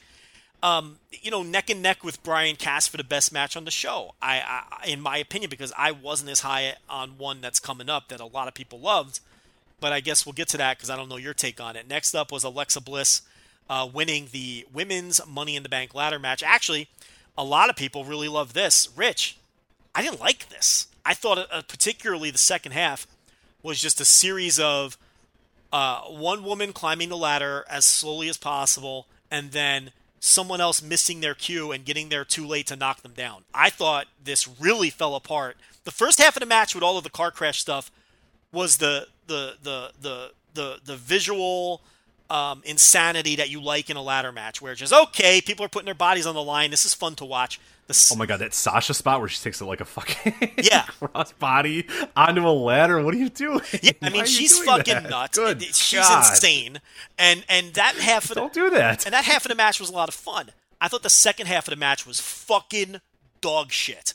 And and and and hammered home by the finish where Becky Lynch was on that ladder for what felt like 6 years before Alexa. What the fuck was she doing?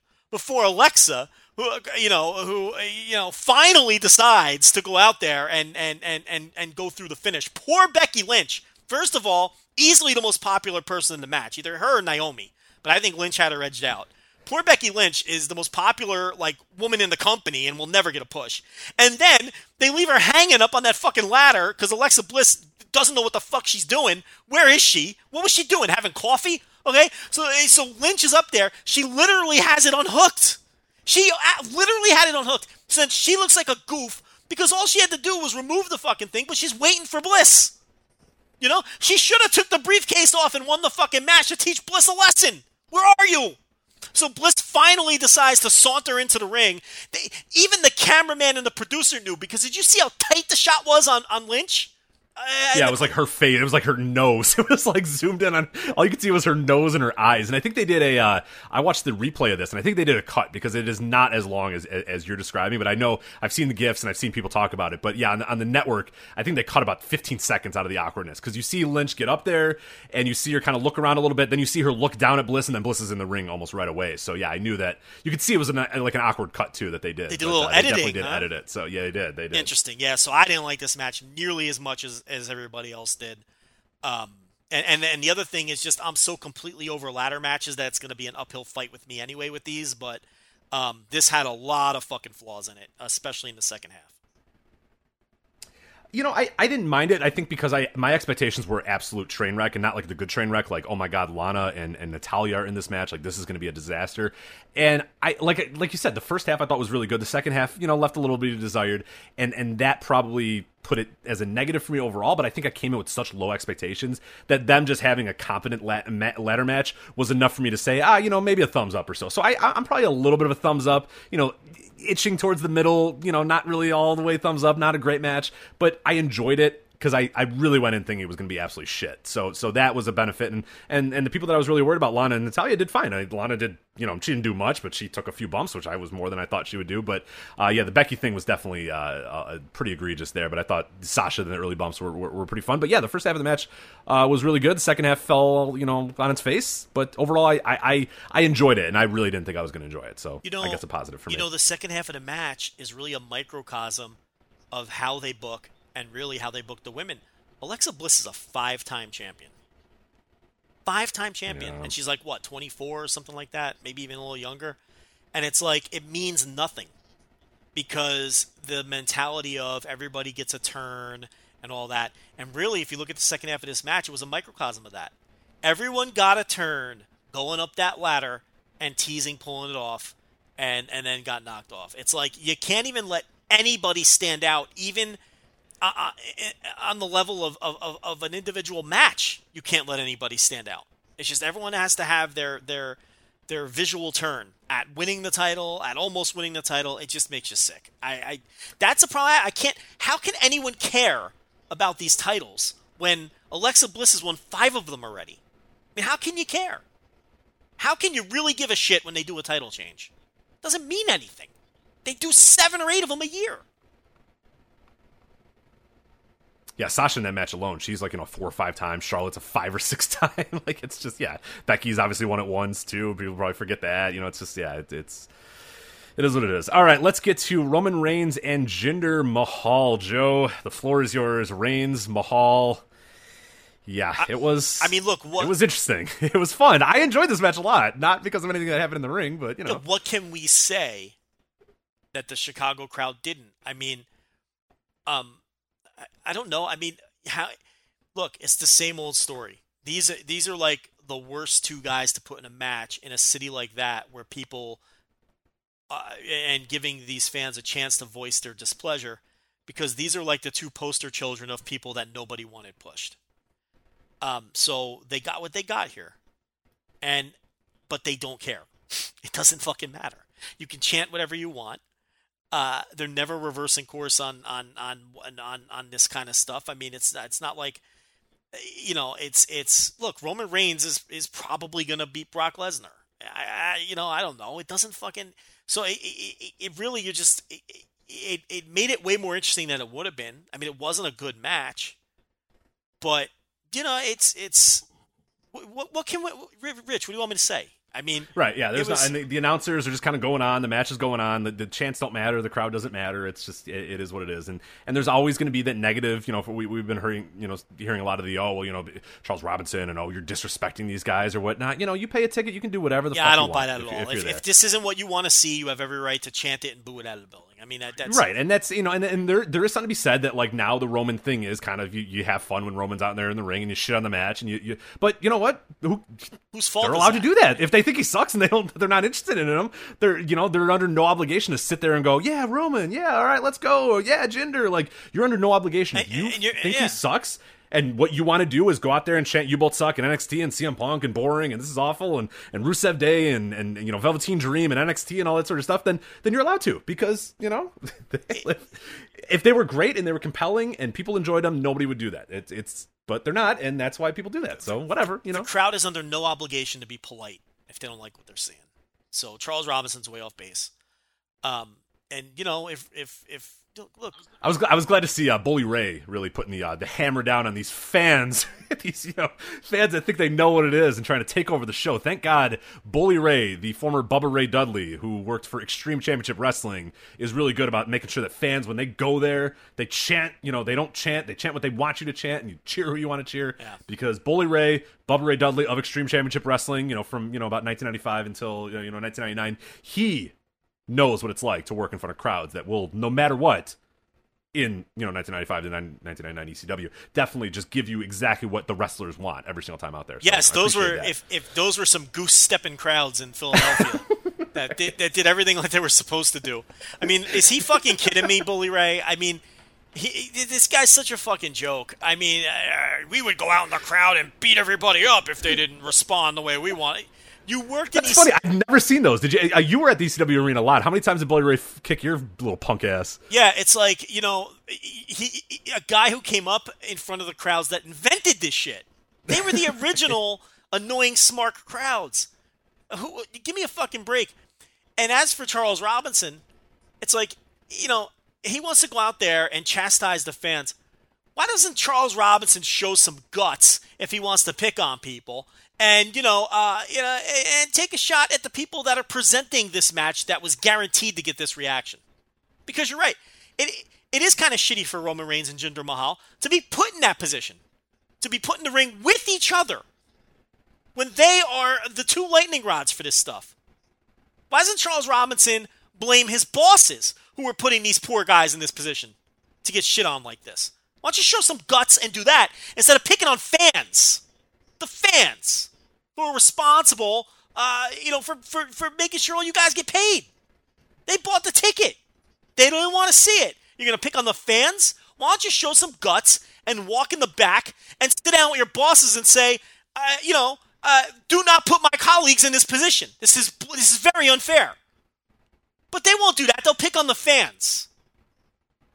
You know, it's like, come on, Charles Wright, get lost.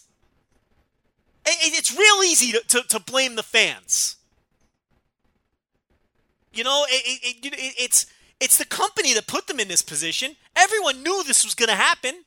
Oh, especially in Chicago too. I mean, that that is a dead to rights. The second I saw that match, I went, "Oh boy!" That's it's half the reason why I wanted to go to the show because I knew that that crowd would just shit on it, you know, monumentally. So I was kind of curious to see it because if Roman Reigns is in there with a guy that, because I've been there. I went to, uh, uh, well, I forget what it was, maybe a Backlash or an Extreme Rules. I forget what the name of it was, or Payback. It was, I think, it was a Payback, and it was Roman Reigns versus AJ Styles a couple years ago, and the crowd did their usual Roman Reigns, you know, Roman Reigns sucks, whatever that thing.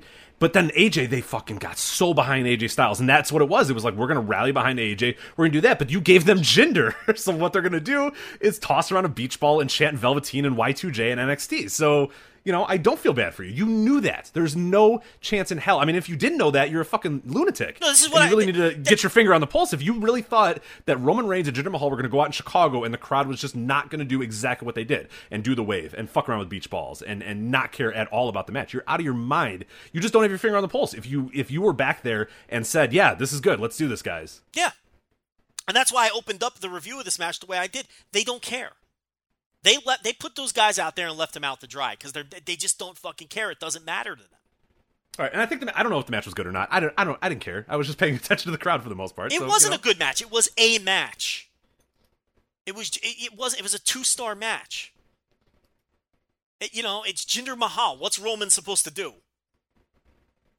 In an atmosphere like that, with the worst person on the roster, I mean, what are you supposed to do? You're not going to go out there and have a good. It's impossible under that scenario to have a good match. But you know, Charles Robinson should show some guts and go talk to his bosses then, and, and complain mm-hmm. that he's that they're putting these guys in, in this precarious position like this. That's who's at fault, not the fans. Why would the fans be into this? You you have you have one guy is who they already don't like that they that they perceive as being over pushed for the last five years, and he's not likable on top of that. And he's in there with another guy whose push flopped mightily, who they don't like. Why would the fans sit back and go, "Oh, I'm going to give this one a chance"? Right, and the story is that Jinder screwed Roman Reigns out of being in the Money in the Bank, and we're supposed to be like, "Ah, Jinder, god damn you! Yeah, nobody you took Roman Reigns out of a championship opportunity, you monster!" Like, I'd like Charles Robinson to explain to me why fans yeah. should have been into this. The, Roman Reigns has been booked into oblivion. He's unlikable to begin with, and and it's the, and, and people have fucking turned on him. And it's Jinder Mahal. Oh, hey, come on, come on, Charles, get lost. A little mage. Yeah, fucker. All right, um, let's move on to Carmella Asuka. Now, now we're on to the good booking portion of the show. Carmella defeats Asuka because Asuka has to look at something, and it's James Ellsworth that she looks at. James Ellsworth returns. Thank God James Ellsworth back in this company. This r- ridiculous, the greatest roster of all time, and we bring James Ellsworth back and put him in a major storyline. Anyway, Asuka stares at him and stares at him and stares at him and then loses. But I think more than the finish, you know, the finish sucked and it was terrible, and it's it's more than the finish whoever in the back, whatever agent, I, I would love to see the run sheet of this because I want to find the agent that's decided we have Carmella and we have Asuka, the world traveled, you know, one of the one of the preeminent Joshi wrestlers in the world over the last decade. We're gonna have her and we're gonna have Carmella. And what we're gonna do for this 11 minute match is we're gonna have Carmella take 95% of the match. And then at the end, even though the, the finish sucked, I think the other part of the match, it's so bad that Carmella was the one running. And I know that the thing that they do in this company is the heel works over the babyface until the babyface gets the comeback. That's what every one of the matches is. But can you even fucking fathom thinking that Carmella should be the aggressor and be on the offense and Asuka should be selling for Carmella for 95% of this match? Look, you can, you, listen, you can pick on the match all day, and you just did. Uh, my big takeaway here is Asuka has been reduced to nothing special geek, an absolute fucking geek. To, to, to, steal from Bryan Alvarez, a fucking geek. Yeah, it's it's this company has a knack for making sure that nobody looks special, and you know it's it's it's not an uncommon theory that that's by design to keep the brand first and foremost and forefront. Um, that's uh, you know has gone from conspiracy theory to something that's totally plausible when you look at the television deals that they're getting and those sorts of things. If you want to go down that road, it's the brand first don't let anybody stand out. It, it they aren't a professional wrestling in the a professional wrestling business. You want to create stars and make people stand out. This isn't the model. I don't know what this model is. I haven't figured it out yet what they really are at this point now, but they clearly don't want people to stand out. You can't be this bad at it on purpose. Unless it's on purpose. Like you you can't Asuka is nothing now. She's just another fucking person on the and that's Mhm. amazing that they've that they've like in the past In almost record time, in almost record time, they got her to just be completely nothing. Yes. And like past years, they would do this to certain people on purpose because, like Taz, they did that to Taz on purpose. Taz came into the company at the Royal Rumble, was over like a motherfucker against Kurt Angle, and they just decided, look, we don't want Taz to be over, so we're just going to spend the next six years humiliating him every chance we Right. get. Rob Van Dam is a great example too. It took about seven years of Rob Van Dam getting pedigreed until he was eventually Once- he, decided. yeah, right, once he got busted with Sabu, yeah, that, yeah, it's like sometimes they just decide we're gonna break this person down because we can, and it, it that. Now I believe, I, like it, it's weird. I don't know if it's on purpose now or, but but they just have a knack for making sure that no one is special anymore, ever. Roman, I feel like they wanted him to be, and they've just fucking blew it. And then you have people like Asuka, where it's like I, I it's like it, it, it's almost you think they don't want them to be, so they break them down in this manner. What? Why was she staring at the person dressed up like her for fucking what felt like an eternity? Why? Like, like just to make her like a heel should do. They should present a heel like that. Not a, not a bit. It's just, I, ugh, what are we doing? Yeah, the faces are so fucking stupid in this company. This is, I don't. Like, This why is. Why are we even doing? these This was awful. Why would you rally behind these people? Why would you care about these people? They're fucking idiots. Like Asuka's the dumbest fucking person in the world. You would never rally behind her. You know what Asuka so would have? dumb. You know what Asuka would have? You know what Asuka would have did in NXT? She would have kicked that thing in the head and knocked it off the apron, and then finished off Karma. It's. Can we move on? It was just awful. Yeah, let's let's please move on. Uh, AJ Styles, Shinsuke Nakamura, last man standing match. A lot of people laying down and a lot of counting going on for 30 minutes. Um, I like the end of this match. The rest of it could go in the fucking bin. So yeah, I didn't really like it that much. This had a great, great, great dynamic, um, gorgeous closing stretch with stuff that looked awesome. The table bump that finished the match couldn't have been any better. Everything from the Styles Clash off the stairs to the floor onward was fucking awesome.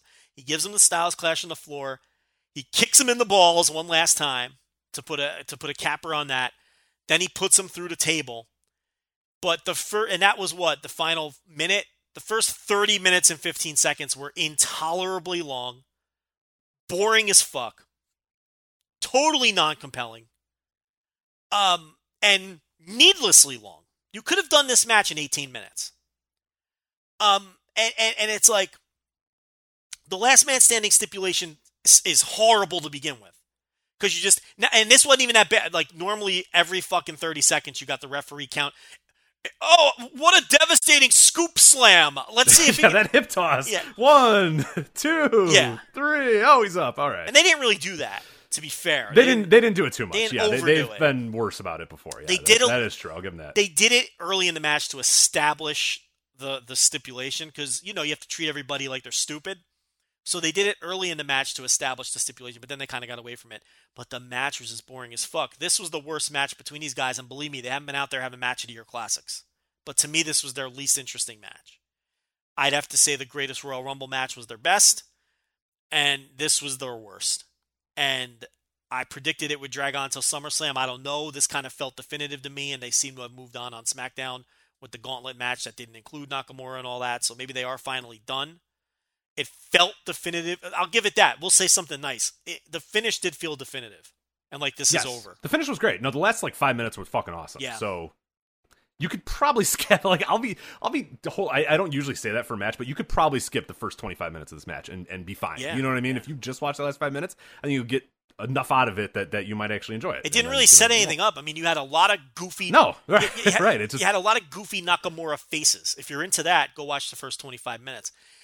You know what's sad? This feud should have been fucking the one thing that carried us through the doldrums of the main roster lately. it's AJ Styles and Shinsuke Nakamura. and all these matches they had really boiled down to like a good five minutes. yeah, They gave us five minutes of what they were capable of. And they gave us a, a countless amount of minutes of just boring, um, reductive, repetitive, ball punching shit. I mean, it's a good way to. Yeah.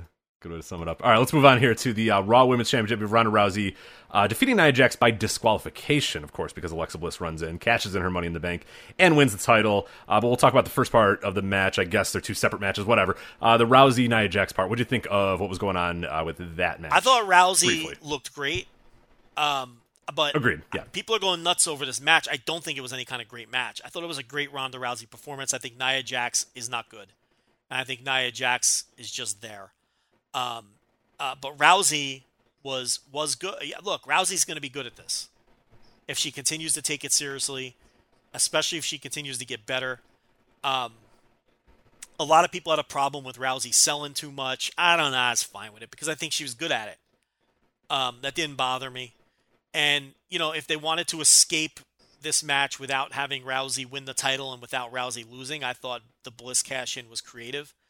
I didn't have a problem with it. I mean, i if you remove your emotion and just, like I said earlier, I don't give a fuck who holds this dopey title because it changes hands every month. So I don't, you know, the cash in didn't bother me. It didn't pop me. It didn't do anything for me. I just thought, from a storytelling perspective, it was uh, something that they actually did well because it avoided Rousey being involved in the fall. They got Rousey out of the ring and not involved. Um, and then Jax, whose arm was already injured, you know, Bliss had something to go after. So I thought the whole thing came off well. This was the highlight of the second half of the show to me. Yeah, I like the whole segment. I mean, when you, when you take it in totality of, of both matches and the, and the, the cash in and whatnot, I think all, all of it was good. Like you said, I don't really care that much about the title, so the Black, the Bliss cash in I thought was done well. She attacked the arm; it was you know done with in about 30 seconds, which is about what it should be. And I thought Rousey looked good. And, and yeah, all you're doing there is setting up you know Bliss and, and Rousey for the future, which is is fine with me. So now Rousey goes away for a little bit. They obviously do the suspension angle, which is perfect for me. I think it's it's better if she you know comes in as, as a special attraction. But yeah, I thought she was again impressive. She's kind of nailing it. She's starting to get it a little bit. And I was somebody who was very apprehensive when she when she came in, and and there was too much smiling for a while there. But she's she's got it. She the smiling's kind of gone, and and she's taking big bumps and doing a lot of good stuff in the ring. So I'm I'm excited about this. I'm excited to see where she goes uh, in the future. And and yeah, it's it's it's been a positive for sure. Nia Jax, I'm fine with her losing the title. I think it's good now, and hopefully she goes away and doesn't win the title again for a while. But yeah, so we're really setting up for Bliss and Rousey, which which I'm into. I think that'll be a pretty fun uh, feud and and pretty fun match uh, when we get there. So uh, we'll get to the main event here, and then we can move on to bigger and better things. the uh, Money in the Bank uh, match for the the World Championship, the Raw World Championship, or, or sorry, just any World Championship that you want here for the men's. It's Braun Strowman. Uh, he wins, uh, defeats Bobby Roode, who I guess was in the match. I'm not confirming that Bobby Roode was in the match, though. Joe, can you please confirm to me that Bobby Roode was actually in the match? Because I'm reading this here and they say he's in the match. I I don't think he was in the match, though. When it's the Wu Tang Clan up there and there's a thousand people, who, what Wu Tang member would he be? Who's the most anonymous Wu Tang Clan member when they're all? Oh man, the most anonymous Wu Tang member, not the one that you've had run-ins with, uh, not old Raekwon. No. Um, He's not the most run-ins. That made that made it sound. No, no, I'm, I'm saying he, it's not him. Yeah. Would it be? Uh, I, I said run-ins. People make like I don't know, like a U-God. Or There you go. Like a So- so- like Cappadonna. Now Cappadonna's pretty good. U-God. We'll go to you guys. So Bobby Roode was the U-God of this of this Wu, of this Wu Tang Clan match. He certainly wasn't uh, your uh, who were your frontline guys. You'd say no, I mean he wasn't your RZA. He wasn't your GZA. He's not your Method Method Man. Man He's not your something like. Raekwon. He's not your Ol' Dirty Bastard. No, no He's shot. not your Ghostface Killah. He's none of those guys for sure. Kevin Owens is Ol' Dirty Bastard. I'd have to. that- Oh, for sure. But uh, but yeah, so you, we got who's it? I never even heard of this guy. Who was Bobby Roode? U-God. You got. That's perfect because you wouldn't know he was in the fucking match. I you know he showed up every now and then to fucking tip a ladder over, um, which maybe makes him make makes him the smartest. Look, he's a lot smarter than Sasha Banks, right? Because she Yeah. Oh yeah. He's he's he didn't have to use a hot tub the next day. He was good to go. Yeah. Look, I thought nothing of this. I thought the Kevin Owens bump was insane, and he deserves a lot of credit for that. The guy's a hard worker, um, and and he's gonna uh, do what it takes to uh, put in a fine performance no matter when he's in there. Uh, and that was a disgusting looking bump. Um, yeah, you know, Braun Strowman's the guy who this company should be going all the way with. Who the fuck knows? Who the fuck cares whether they will? Um, uh, even if I have no emotional connection to Braun anymore, or don't really particularly give a shit about Braun, that's clearly the guy they should be going with. Um, Finn Balor, look, I think when he hurt his shoulder when he won the Universal title, that shifted his trajectory forever. And um, you know that that's it for him. I, I really think who knows where he could be right now if he didn't get hurt when he won that Universal title because I really feel like they were going to get behind him at that point. Uh, now he's just in a long, long line behind a lot of people, and it's just too late. And you know what's funny is, uh, you know, I thought Rusev was like the standout performer here. Um, the Miz was another one. He may as well have not been there. Um, you know, so I did look. Yeah, he made a silly face, and that's pretty much all I remember from the Yeah. Miz is that he made that silly face when Braun Strowman got back in the ring, and, and more power to him. Make a silly face and get out of there. You're good to go. Yeah. You know. I've just look, and and again, it's an uphill battle. I've had it with these matches. Wait, Samoa Joe was in the match too? None of these guys were in the match. Rusev was in the match, Owens was in the match, and Strowman was in the match. And I think Kofi was. The rest of these guys, I don't think were. Samoa Joe was not in this match. There was no way. It, look, I, I look. Can you? no, I'm, no. I just got done watching this match. It- he was not in the match, and Bobby Roode was not in this match. I'm positive of it. it, it's it's just there should be six people max in these things. You can't have eight people in these matches because then it's it's a point, you know.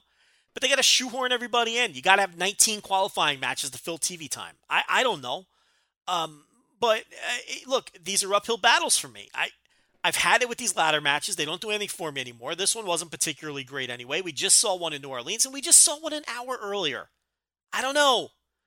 To me, Rich, this is like a I don't know what a three star. How can you even rate that like a three star match? I didn't care. Three stars because some guys put their bodies on the line. I don't know. I'm not interested in this. I wasn't interested in this. It did nothing for me. I was bored. I wanted it to end so I could go eat dinner with my wife. I think I tweeted that.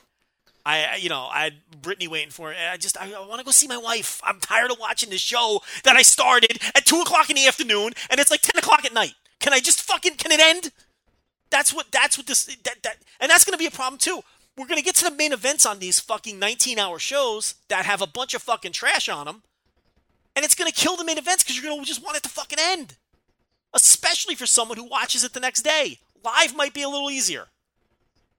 But if you're watching this shit like Monday afternoon or Tuesday or something, you just want it to end. Yeah, that's. yep, that's. That's where I was. All right, so that is Money in the Bank. That is Takeover. We mentioned the big Cass firing, so there's that. Uh, let's get into some stuff that I think we're a little bit more excited about. It is the New Japan G1 Climax season, G1 Climax 28. We have block announcements, we got schedules, we got all this stuff. Joe, how do you want to tackle this? We can run down the blocks, we can run down matchups. What, what, what do you kind of? We, we should do this on a production meeting before the hand, but nah, screw it. We'll do it here. What do you want to do uh, for our G1? Well, let's take a quick look at the blocks. I mean, block A, we've got Elgin, Evil, Fale, Makabe, Okada, Hangman, uh, Suzuki, Tanahashi, Jay White, and Yoshihashi. I think clearly there's more dead weight in the A block than the B block. When you look at the B block, you got Goto, Ibushi, Ishii, uh, Naito, Omega, Juice Robinson, Zack Oh my god, that B block. Zack Sabre Jr., Sanada, and then finally you get to Tama Tonga and uh, the night off Toru Yano. Um, really, in the B block, you know, Tama Tonga has had like three or four. This is his third or fourth year. It's not going to happen with Tama Tonga. He's dead weight. He stinks. Um, the other problem with Tama Tonga is almost every night he's going to be the post intermission curtain jerker. Okay, so he's going to come out after intermission. And slotting of the matches is very important, and people forget that. When you're the first G1 match to hit the ring, you get less time. Uh, you get less. You know, everything is is is. It's not that you're not in the, a spot to shine. It's usually uh, not a very important match. Um, you know, in some cases, it's like with Yano, it's a night off for guys on a long tour. So Tama Tonga is the is the dead weight in this block, and really the only dead weight. I can't call Yano dead weight. Yano is there, like we talk about all the time, to provide an easy night of work for these other guys who are going to be crushing it against each other. Uh, so after you wrestle Tomohiro Ishii and you're fucking sore and you you feel like you want to die, you get a match with Yano two nights later, and it's three and a half minutes long, and he rolls you up and holds the tights. Um, block A, to me, has a much more dead weight. You've got Makabe, who I really want to see just sent out the pasture when it comes to G1 at this point.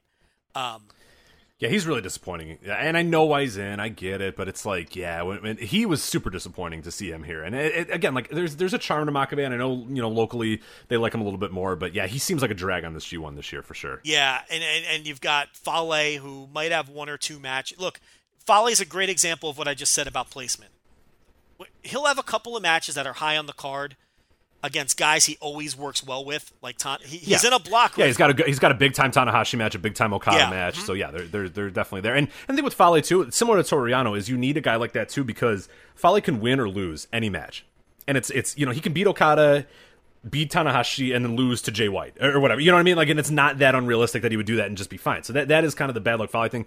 And the same with Toru Yano. You need some of those guys to kind of stabilize the blocks. We talk about this every year, where Toru Yano can beat Kenny Omega and and it's not going to matter. You know what I mean? It just works for points. Like you need one of those guys. Kenny Omega doesn't lose anything in the long term. It's not like is going to get a title shot because he beat Kenny Omega or whatever. But it helps kind of work with the scoring. And Bad Luck Fale is one of those guys too. He can win and lose almost every match that he has. And Fale will have poor to average matches with everybody else due to placement and chemistry and all those sorts of things.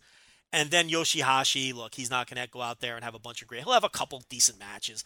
But then, see, the thing about Block A, and I think the reason why. Now, look, I'm not making a case that's better than B. B is loaded, B is the better block. But the thing about Block A is I think what drags it down too is people see Hangman Page and Jay White, and those are two guys who people aren't very high on. But the thing is, I really believe one or both of those guys are really going to step up big and have a bunch of great matches. Now, if they both step up, the quality of Block A in- in- increases dramatically. In fact, I would not be shocked if Hangman Page and Jay White both have better tournaments than Minoru Suzuki, who everybody kind of glosses over, but that's a guy who will take some nights off. I mean, he is not full on effort every night. And fuck it, he's Minoru Suzuki. He doesn't have to be. He's fucking 50 years old. He's a goddamn legend. I saw that guy in New Orleans. He didn't bust his ass in New Orleans. Rich, he didn't have to. He had everybody in the palm of their hands, both against Riddle and against uh, Jeff Cobb.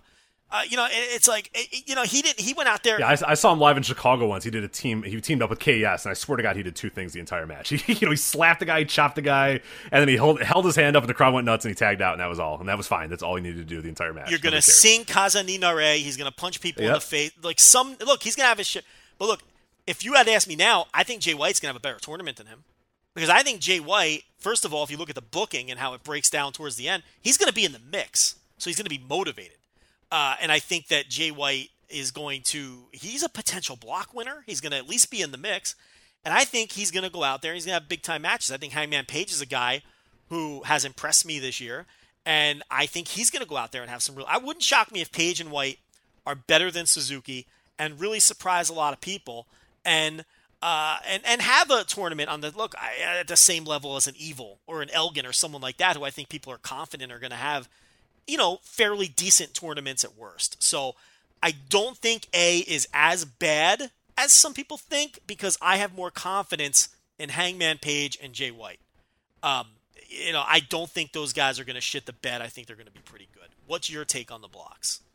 Yeah, I mean, for the A block, I think I have similar thoughts to you. As I think, you know, maybe Elgin is a guy, whether you, you like the guy or dislike the guy at this point, like he's a guy who's going to bust his ass and have some pretty good matches. So I'm not too worried about him. Fale is a guy, like we said, on those big time moments, like yeah, he's going to have a stinker against a, a Togi Makabe, probably a stinker against you know uh, Minoru Suzuki, but his matches with with Okada and Tanahashi will be pretty good. They'll be fun, and, and he might sneak out some big wins too. So so I'll be keeping an eye on him. You know, Makabe is, is Makabe, Okada's Okada. That you know that we, we know that. Page, I think, is a guy that's going to definitely be motivated, and I've definitely turned the corner on, on on Hangman Page a lot. So so I'm excited to see him in there. Minoru Suzuki is a guy that again, like he could have great matches. Maybe against Okada, he'll have a good one. Maybe against Tanahashi, he'll have a good one.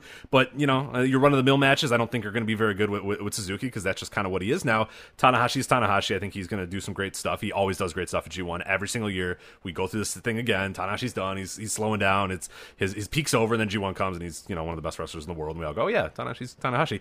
And Jay White is the real big fan. Yoshihashi, whatever, he's Yoshihashi. But Jay White is definitely the guy that I think he will turn the tables on this A block. I think in a lot of ways, if he goes out there and has great matches and he's killing it, and like you said, he's in the mix, which presumably he is. You look at the, kind of the blocks, you look at the, at schedules. We'll get to here in a little bit. He is going to be in the mix one way or another. I don't know if he's going to win it. I don't know what's going to happen, but he is going to be in the mix in that block, and that's going to be fun to see. If he knows that he's in the mix and he's motivated to have great matches, I think he is capable of having some really good stuff there. So he's going to really turn the corner. If he goes out there and has meandering, mediocre matches, that block isn't great. That block is a little bit down. But if he goes out there and kills it, you got him, you have Tanahashi, you have Suzuki sometimes, you have Okada sometimes, you got or, or Okada all the time, you got Fale sometimes, then Elgin all the time, and, and and Evil, who's a guy who can who can kind of rise and fall as well. So there's a lot of a lot of guys that can kind of ebb and flow on that block. But I think Jay White is going to be the key there. If he's delivering great matches, that block gets a lot better.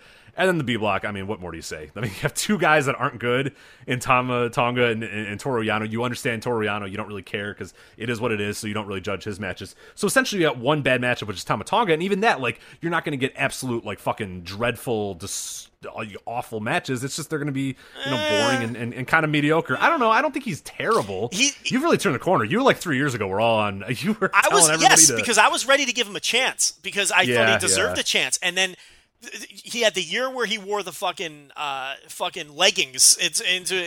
all the leggings year. Yeah. And then then he, he got shamed out of wearing the fucking leggings, and then he had a, the next year. He look, I, I'm done giving him chances. It's very clear that he is what he is. That's fair. Which is Yeah, I just don't think it's going to be terrible. I think he's just mediocre.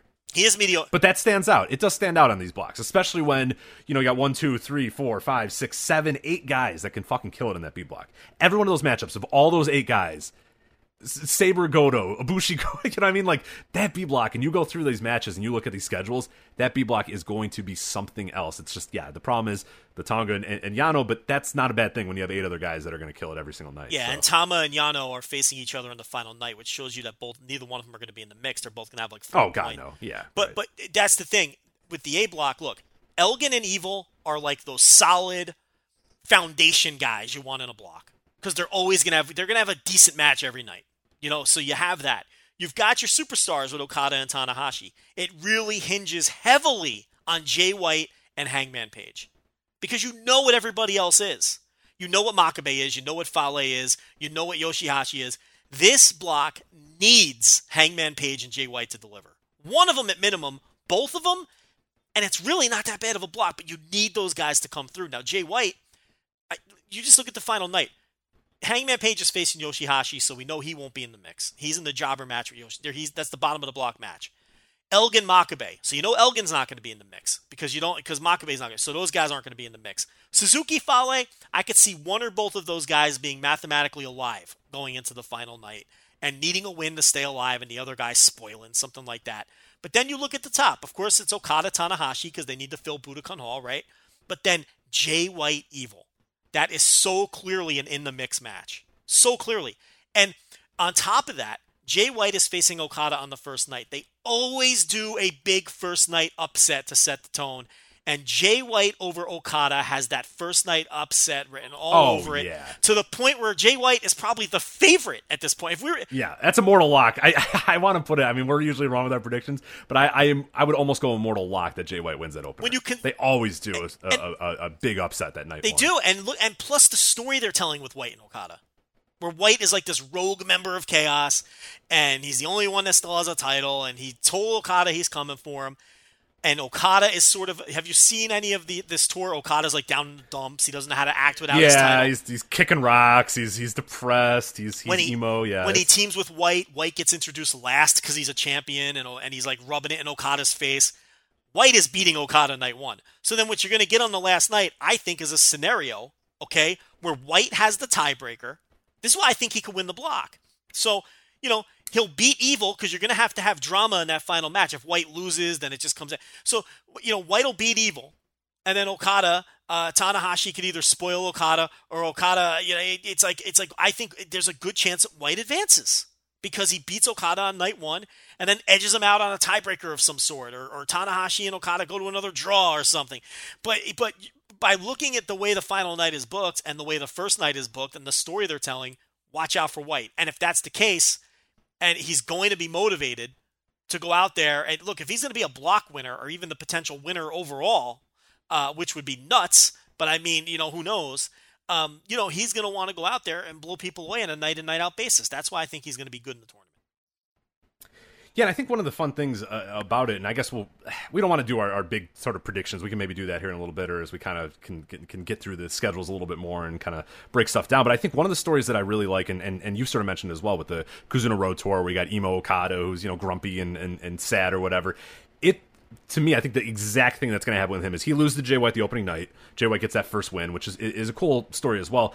And then as well, the you know the second night of the B block um, or the A block, I should say, on July 16th, he has Bad Luck Fale, and I see him losing to Bad Luck Fale too. In the end, though, I the the story I think I'm going with right now, I don't know if I I, I quite have it yet. I kind of have to maneuver it and, and figure out if it works. Is Okada then coming back from that down 0-2 to then win? You know the bleed, uh, the, the the A block or, or win the G one or whatever it is. That's kind of the story that I'm playing. I mean, it's kind of the chalk story. It's kind of the boring story. But I I feel like seeing those first two nights, knowing that he's going to be down 0-2 on those nights, right? He is losing to Bad Luck Fale and he's losing to Jay White. So that's a perfect story for him to kind of rise up from there. And one of the things that I look at as well, and again, like I'm not going to give my massive predictions here and there, but for the B block, I look at Omega and uh, and Naito on the first night, uh, uh July 15th, the first night of the B block. That seems like a perfect scenario for Naito to to, to, to beat Omega and eventually get that title shot somewhere between the G1 and Wrestle Kingdom because I'm still and, and, this is where I'm at and I know some people differ. I'm still at a Naito Okada for the next Wrestle Kingdom and I'm trying to figure out how I get to there. And that's kind of the thing when you're doing this and we'll, we are going to have our pick 'em again. We'll have some news uh, about that hopefully uh, by next week. We'll have it all set up and ready to go. We're, we are doing the pick 'em again, but w- when you do the pick 'em, you kind of have to work from Wrestle Kingdom back. Okay, I this is what I think is going to be the main event. Now, how are they going to do that throughout this G1? How are they going to do that? Who's going to win this? Who's going to win that? That's a great way to go about it. And to me, I see that as as a perfect opportunity for Naito to beat Omega, Naito to get a title shot sometime between G1 and Wrestle Kingdom, win that title, and then defend it against Okada at Wrestle Kingdom. But you know, like I said, I still have to kind of work that out in that scenario. But that I think is the way the way I'm going with this, but not quite sure yet. Yeah. So, what do you think is the what's the chalk prediction? What is the safe prediction for the G1? Because I think it's, um, my opinion, it would be like you're saying, Okada coming back with the big comeback after starting off 0-2, and Naito at some point beating Omega in his match, but then not necessarily even winning the block. Okada winning the whole tournament.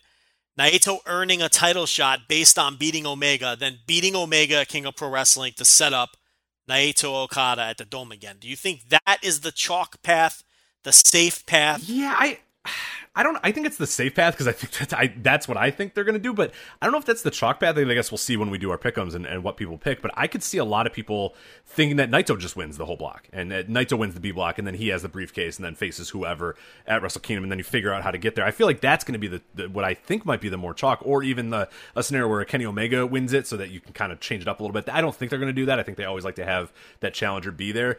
I don't know. I, I feel like it to me that the obvious and maybe the chalk pick is Okada, but I could see a lot of people thinking that Naito just wins it because he seems like he's due for the title shot, and then maybe aren't looking a few steps ahead. Like we're looking at the because we know that you know if a guy beats this guy, then he's going to get a title. And we're we're sort of working from the uh, assumption that this is what we think Wrestle Kingdom is going to be, but there might be people that don't think that that's what the Wrestle Kingdom match is going to be. So I could I, I don't know. I could see it being that. I could see Okada. I feel like in the A block, Okada emerging and, and, and winning the whole G1, and then Naito uh, obviously winning his block and emerging. I think are the two chalk picks.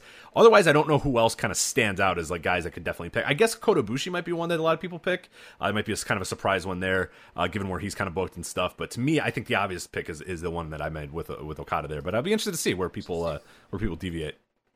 Ibushi's the pipe dream pick. He's not winning, and I don't think Omega's winning as the as the champion either. I think that the other theory that I'm hearing a lot is the Wrestle Kingdom show falls on a weekend in 2020. So maybe you save Okada and Naito for 2020 because that way you can really pack the place because you get the weekend bump plus you have your biggest match and you do a different match in 2019. I don't know if you fuck around that much and overthink it. I think you always just do your best match. Um, that's the way I think anyway. Yeah, that's a that's a lot in the future. A lot can happen in two years, so I might not do that. Yeah, but I mean, you look at the B. We looked at the A block final night already. You look at the B block final night. It's Omega Ibushi because again, they got to fill Budokan. To me, once they put Ibushi and Omega in the same G1 block, to me that threw out the possibility of an Omega Ibushi Wrestle Kingdom main event. I do think Omega Ibushi would have been a, a, a, very legitimate and possible Wrestle Kingdom main event, but you would have wanted to do it like the first time there. You don't want to do it. They're not going to do it in a G1 and then do it, turn around and do it a few months later at Wrestle. You want it, you right, want right, it to I be agree. as fresh as possible for Wrestle Kingdom. Uh, so to me, that's that's why I am completely throwing out the possibility of Omega Ibushi in the main event because they ended up in the same block, and I get why they did that because they got to. That's the other thing. You got to fill Budokan Hall this year, not Sumo Hall and there's a couple thousand extra seats on each night. And remember, they always sell out the final night, and they've already sold out the final night, by the way, which is fucking insane. Okay, they've sold out the final night, but they usually do not sell out those other two nights, even in Sumo Hall. You know, they'll do 7,900, 8,100, you know, uh, 6,500 not that long ago for like the first of the three nights. It builds as it moves along and the final sells out. But that's a lot of fun. Now you got to fill 13,000 seats or whatever it is, three nights in a row. So you were going to get Tanahashi Omega, which uh, Tanahashi Okada, which I do not think uh, will sell out that first night. Uh, and, and and you're and you're going to get matches like Omega Ibushi, which I think does have a good chance of selling out that second night. Third night sold out already, but you have Omega Ibushi, which will be the match that you know decides the block in some manner. I would think Ibushi spoils Omega, and Naito beating Zack Sabre Jr. in what'll probably be the semi-main event will probably win the block for Naito. I mean that's the way I see it. I don't see anybody else being a factor. Um, obviously not Yano and, and Tonga. They're in the jobber match. Ishii Sanada, I could easily see both of those guys eliminated. Ishii's a guy who never gets any kind of a push in this tournament, and Sanada's a guy you don't have to do anything with yet. And then Goto, Juice Robinson. That's really the Fale, um, you know, the the uh, the the Fale Suzuki spot where I could see one or both of those guys being mathematically alive, but they won't be factors. It's going to come down to those other four. And I do also think it's interesting that much like Jay White in the A block, Zack Sabre Jr. is being booked to be right in the mix in the B block. Yeah. Mm-hmm. And and that just goes to show. I mean, you know, they were never going to have him beat that murderer's row of opponents that he defeated in winning the New Japan Cup without elevating him. And and and you know, there were people saying, you know, post new post title loss against Okada. They didn't do much with Zack Sabre Jr. He wasn't even working full tours. He's done nothing but work tags. That's the come down from the title loss. Uh, if you know anything uh, about the way this company books, nothing was going to matter until we saw how he was booked in G1. And this is a huge clue as to how he's going to be booked in G1. He's in a loaded block and he's being booked to be in the mix going down to the final night. And honestly, Rich, I don't think he will, but it would not shock me if he won the block. He could win the block. Uh, am I saying he's the odds on favorite? No. But could he win the block? Yeah, sure he could. He's facing Naito on the final night. He could beat Naito, and and then you know, uh, you know, it can come down to if Ibushi wins, Sabre advances. If Omega wins, Omega advances, and and Sabre could win. That can easily that that scenario is is can easily occur. Uh, so, yeah, oh, absolutely, yeah, and that, that's that's cool. That's cool that there is that guy in there, and yeah, like you, you look at that final night and you look at him versus Naito, that's going to mean something. Naito is not going to yes. be in a nothing match on the last night, you know, in Budokan Hall. Right. That's going to matter, and and that sort of unfortunately kind of tips the hand a little bit there. But I mean, there there are a few, like you said, Ishii and Sanada, they're they're probably not going to be players. I mean, maybe there's an outside chance that Sanada is kind of a player in there. I doubt it. Uh, and Goto Juice Robinson, I mean, I guess Goto. We we've been surprised in the past about Goto, but that doesn't seem like the type of match. I look at Naito and Sabre, and I look at Omega and Ibushi, and I look at those two matches going, okay, August 11th, the final night of the B block, those matches are what's going to matter. And that's cool that, that Zack Sabre Jr. is in that mix there. So that, that is really cool to see, and it will open up that block a lot. I, I really don't think a Jay White, Zack Sabre Jr. final is impossible. And I know people think that's crazy, but remember, the final night is already sold out. It always sells out in advance. It doesn't fucking matter. You don't need a huge drawing match for that final. We've been over this. We go this over this every year. Okay? And here's the other thing. Everyone else is screaming, okay, we concede that. You don't need a huge drawing match for the final, but those guys can't main event uh, the Wrestle Kingdom. They can't main event the Tokyo Dome. Okay, I agree, but you forget the briefcase is defended along the way, and they've never had anybody lose that yet. Who's to say that one of those guys can't win the G1, which helps in their elevation, but then they lose the briefcase along the way so they don't end up main eventing Wrestle Kingdom? There's always that little factor that no one remembers because then no one ever fucking loses that match but that's always a possibility too. So can right, and I think if, if you're going to do it any year, if you're going to have like a surprise guy come there and win the whole G1, this is probably a good year considering they basically announce shows and sell them out immediately. So it's like you know if you wanted to kind of fuck around with it and have yes. a little tell a little mini Jay White story for a few months, it's justifiable. If you want to tell a little Zack Sabre Jr. story for a few months, you know into the fall and then have him lose it and then set the stage, you can do that. And this is probably the year to do it the most of any other year because the business is so hot and the business is so good. You could say the risk there is you don't want to fuck up what's good and what's, but this might be a great opportunity to elevate one of those guys briefly, and then by the time you know the end of fall comes and power struggle and whatnot, then everything's back in place. And you know they won their G one, they lost the briefcase. That's fine. Now we kind of have the guys, and I don't think they, these guys lose anything by that because it'd be such a rise up for them to win that briefcase. It'd be such a, an elevation for them to get to that level just in the first place that if even if they lose it, I think it would still be a positive. Whereas like if Okada won the briefcase or whatever, or Naito won the briefcase last year and then lost it, that's kind of shit. It's like oh fuck, like wow, that guy really blew it or whatever. Whereas I don't think a, a, a White or a, a, Sabre, if either of those win it, that if they lose it in you know October or whatever, that people are going to look down upon them because it's like wow, they they still won that G1 briefcase. That's still a big deal, and now it's in play, and now you can always tell the story that hey, look, this briefcase isn't a guaranteed Wrestle Kingdom berth. Like you got to work this thing, and yeah, it's been easy for the last five years or whatever for people to defend him, but no, it's not always that way. Some guys can lose, and I think this would be a great year to do it if they were going to go that route. Yeah, because these guys are on the come up. So it's like, and, and of course, it would depend how it happened. There's there's always the possibility. It depends how they lose the briefcase challenge. If they look like geeks in the process, it can hurt them. Absolutely. But um, you know, if Zack Sabre Jr. wins New Japan Cup and wins the G1 in the same year, he could survive losing that briefcase to a megastar at King of Pro Wrestling. And it'll be a megastar because the Wrestle Kingdom main event is going to be two megastars. You don't. You, are not going to lose anything losing a match to Tetsuya Naito, Kazuchika Okada, or anybody at that level. You're not. You don't. You're just not. Especially if you just won the G1. It'd be another step in their elevation. It'd be, um, you know, uh, something to keep all of these guys busy until the the dome. And it'd be a nice curveball finally to throw because no one's ever lost that briefcase, and no briefcase winner has ever won the main event at Wrestle Kingdom. That's going to end eventually. And I'm not someone who's annoyed that neither of those things have occurred yet because I think they're more special if they if they haven't happened yet. Whereas that's why I'm so frustrated with the Money in the Bank briefcase and don't care about it anymore because everybody cashes in and wins.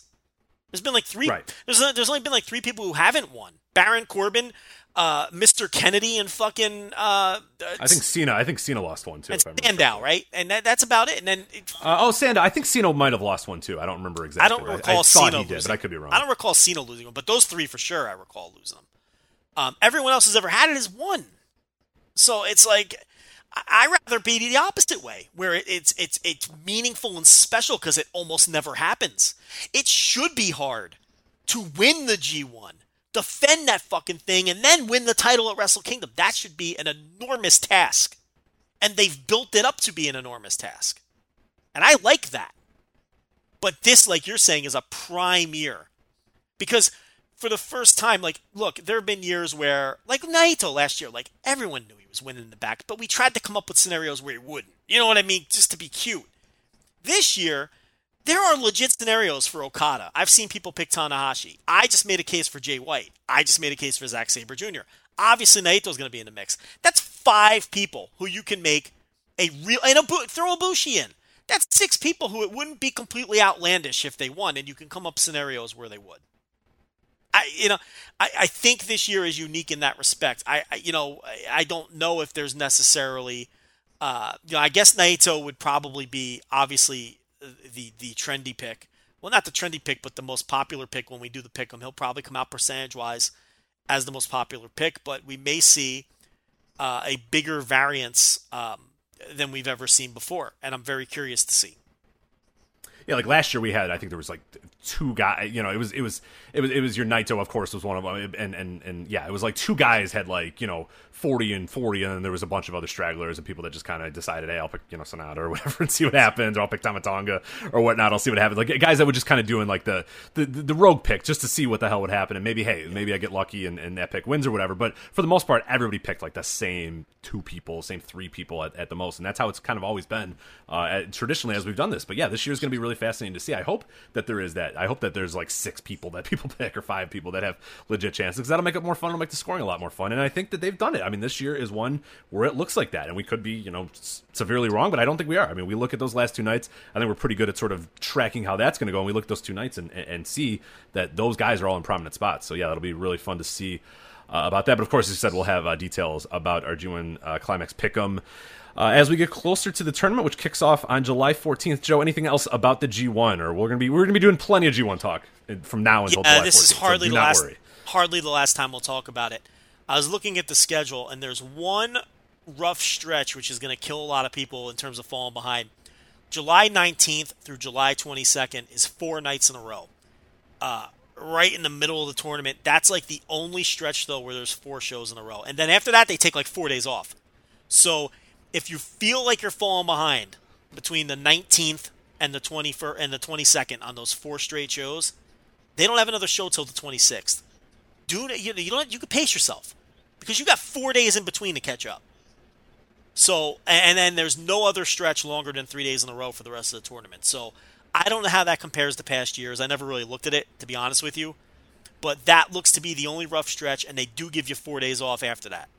In terms of uh, yeah, it feels viewing. like it feels like they're more spread out this year. But again, like I, I, said, I'm not looking at last year's schedule. I don't know, but it just feels a little bit more spread out than it was prior years. But there, there are still those, like you said, those four in a row things. And, and one thing that is mentioned as well, they're all going to be live and they're all going to have English commentary as well. Every single show yeah. live, every single show English commentary. So that'll be pretty cool. Which when it means when they're live, the, the benefit of live too is that it'll be immediately up on New Japan World. So even if you don't watch it live, you won't have to wait a day or two. Like what happened the best of Super Juniors is I got caught behind because they would not upload the one night until you know two days later. Whatever. I was like, oh Jesus, like I'm now I'm like way behind here. Whereas everything here is going to be like that next morning. It, it'll be up for you if you're not watching it live. So that'll be pretty cool. Here's the other thing too.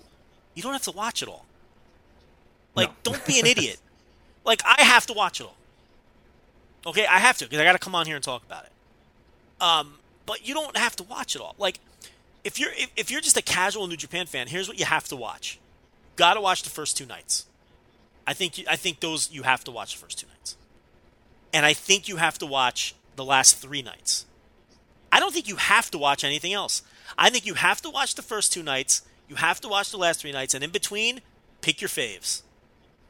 You want to watch all of Okada's matches or Naito's matches, or you want to make sure that you see Kenny Omega versus Tomohiro Ishii, or you want to make sure that you see Zack Sabre Jr. versus uh, you know Kota Ibushi, do it that way. I think what happens to a lot of people is they put pressure on themselves. Oh, I've got to watch every match. Look, you don't have to see Mike Elgin versus Bad Luck Fale. Why do you have to watch that? Don't do that to yourself. Trust me. It, you know, it's like I, I don't want to watch a lot of these matches. You think I want to watch Jay White versus Yoshihashi? Yeah, you think I wake up on the morning of, let me see when that is. it's August 2nd from Fukuoka. Okay? You think I'm going to wake up on August fucking 2nd at 8 o'clock in the morning and stretch my arms and go, fuck yeah, it's Togi Makabe versus Hangman Page. I've been waiting all summer for this. No, I don't even want to watch it. But I treat this like a job.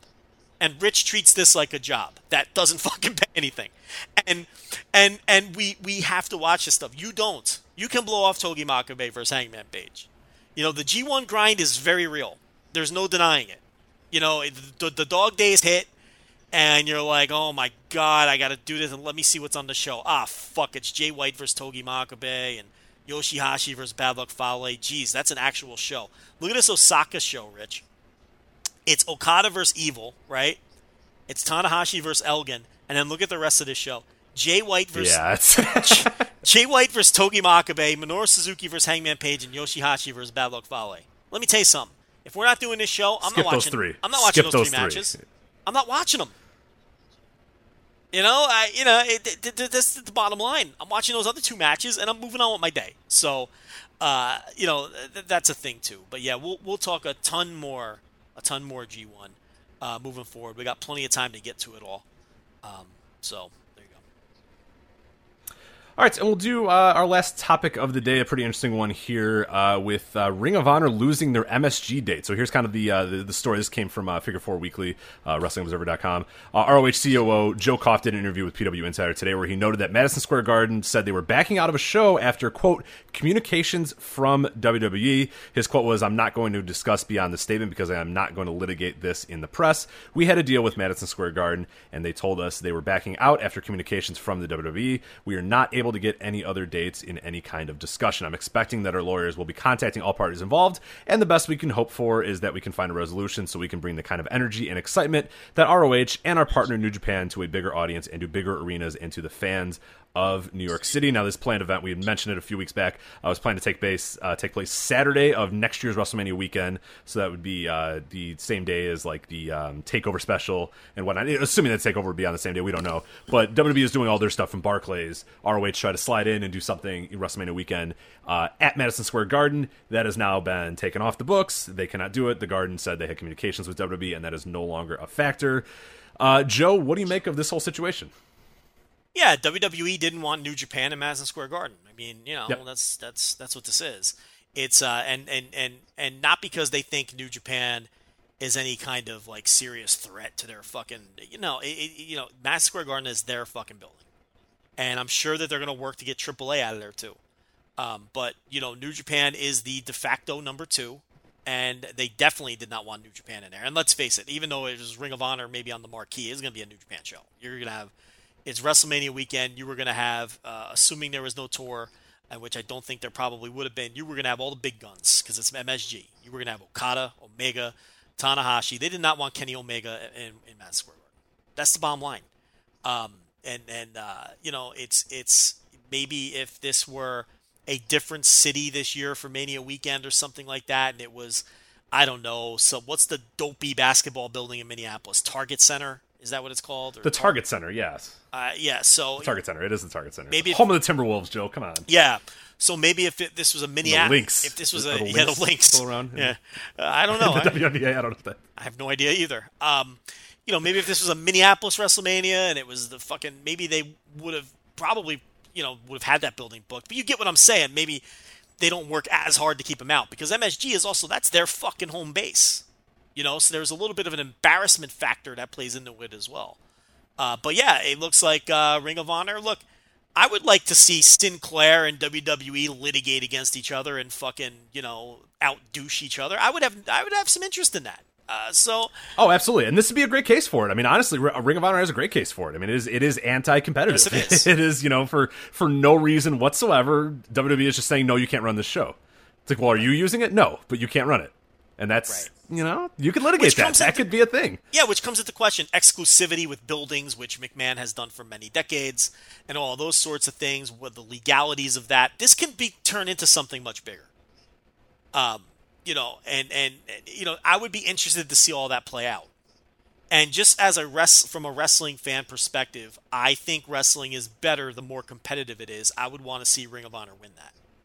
I would want to see, um, you know, I, I want to see other companies able to do things that can help grow their business. I, I, I because I think that makes pro wrestling more interesting for me as a fan. The bigger and stronger and wider the gap is between WWE and everybody else, the worse that pro wrestling is for me as a form of entertainment. So from my standpoint, you know, I would like to see WWE lose things like this. Um, but you know, it's it's it's interesting that they squeeze them out. I'm sure they're working to get AAA out of there. Um, unless they think that it'll bomb so tremendously that it, it's more embarrassing for them to run than not. Because I, yeah, I, I think, like you said, the pride the pride is a big factor as well. That's that's their arena, even though they don't fucking use it for anything major anymore, which you know Right. is, is, is another question all to itself. But still, I think it'd be embarrassing if another company to them moved in there. But I I wonder, yeah, New Japan. I know for sure that they were worried about them and New Japan Ring of Honor because that was going to be a successful show. I think we Oh, yeah. we know that we know that that was going to be a successful show. They might just say, you know what, AAA, have fun. you know, it's going to bomb tremendously. Whatever, have fun go ahead and do it. But yeah, they might have because the New Japan and, and Ring of Honor thing, like they those guys were probably gonna when it was all said and done, maybe even lose money on that. Like I don't know what the, the, the financials of that show was gonna be, but that was more about hey, we are gonna run this show in WWE's backyard at their former arena and get you know whatever eighteen thousand people, seventeen like that was kind of the, what I think that that goal was gonna be for that show or whatever, and that's sort of a pride thing, and that that you know flies in the face of WWE. It makes them back. There is a a, a, a company or two companies or whatever in their backyard at their old arena having a hot crowd at a big t- time show and, and, and doing all this, and that that's a pride thing for sure. I don't know if AAA is going to be that. I think they might just let them go and sink on their own. I don't know. Yeah, yeah, we'll see. And I guess while we're on the topic of Ring of Honor, we should uh, let's blow through this best in the world uh, lineup real quick because the show is in two weeks, correct? Uh, yes, the 26th, I believe. Let me find that date to be sure. No, it's not 26. I don't know what the hell the date is. Uh, 29th? 29th, right? Sound right? Next Friday? Next Friday. Next Friday, yep. Bottom line is we could have done this next week, but we happen to have a little, uh, a few spare minutes this week, and maybe we won't have time next week. So uh, let's give this a quick preview and then wrap this baby up. How about that? Sounds great. Okay, so we've got Sumi Sakai, Jenny Rose, Mayu Iwatani, uh, Tennille Dashwood against Kelly Klein, uh, Kagetsu, Hana Kimura, and Hazuk.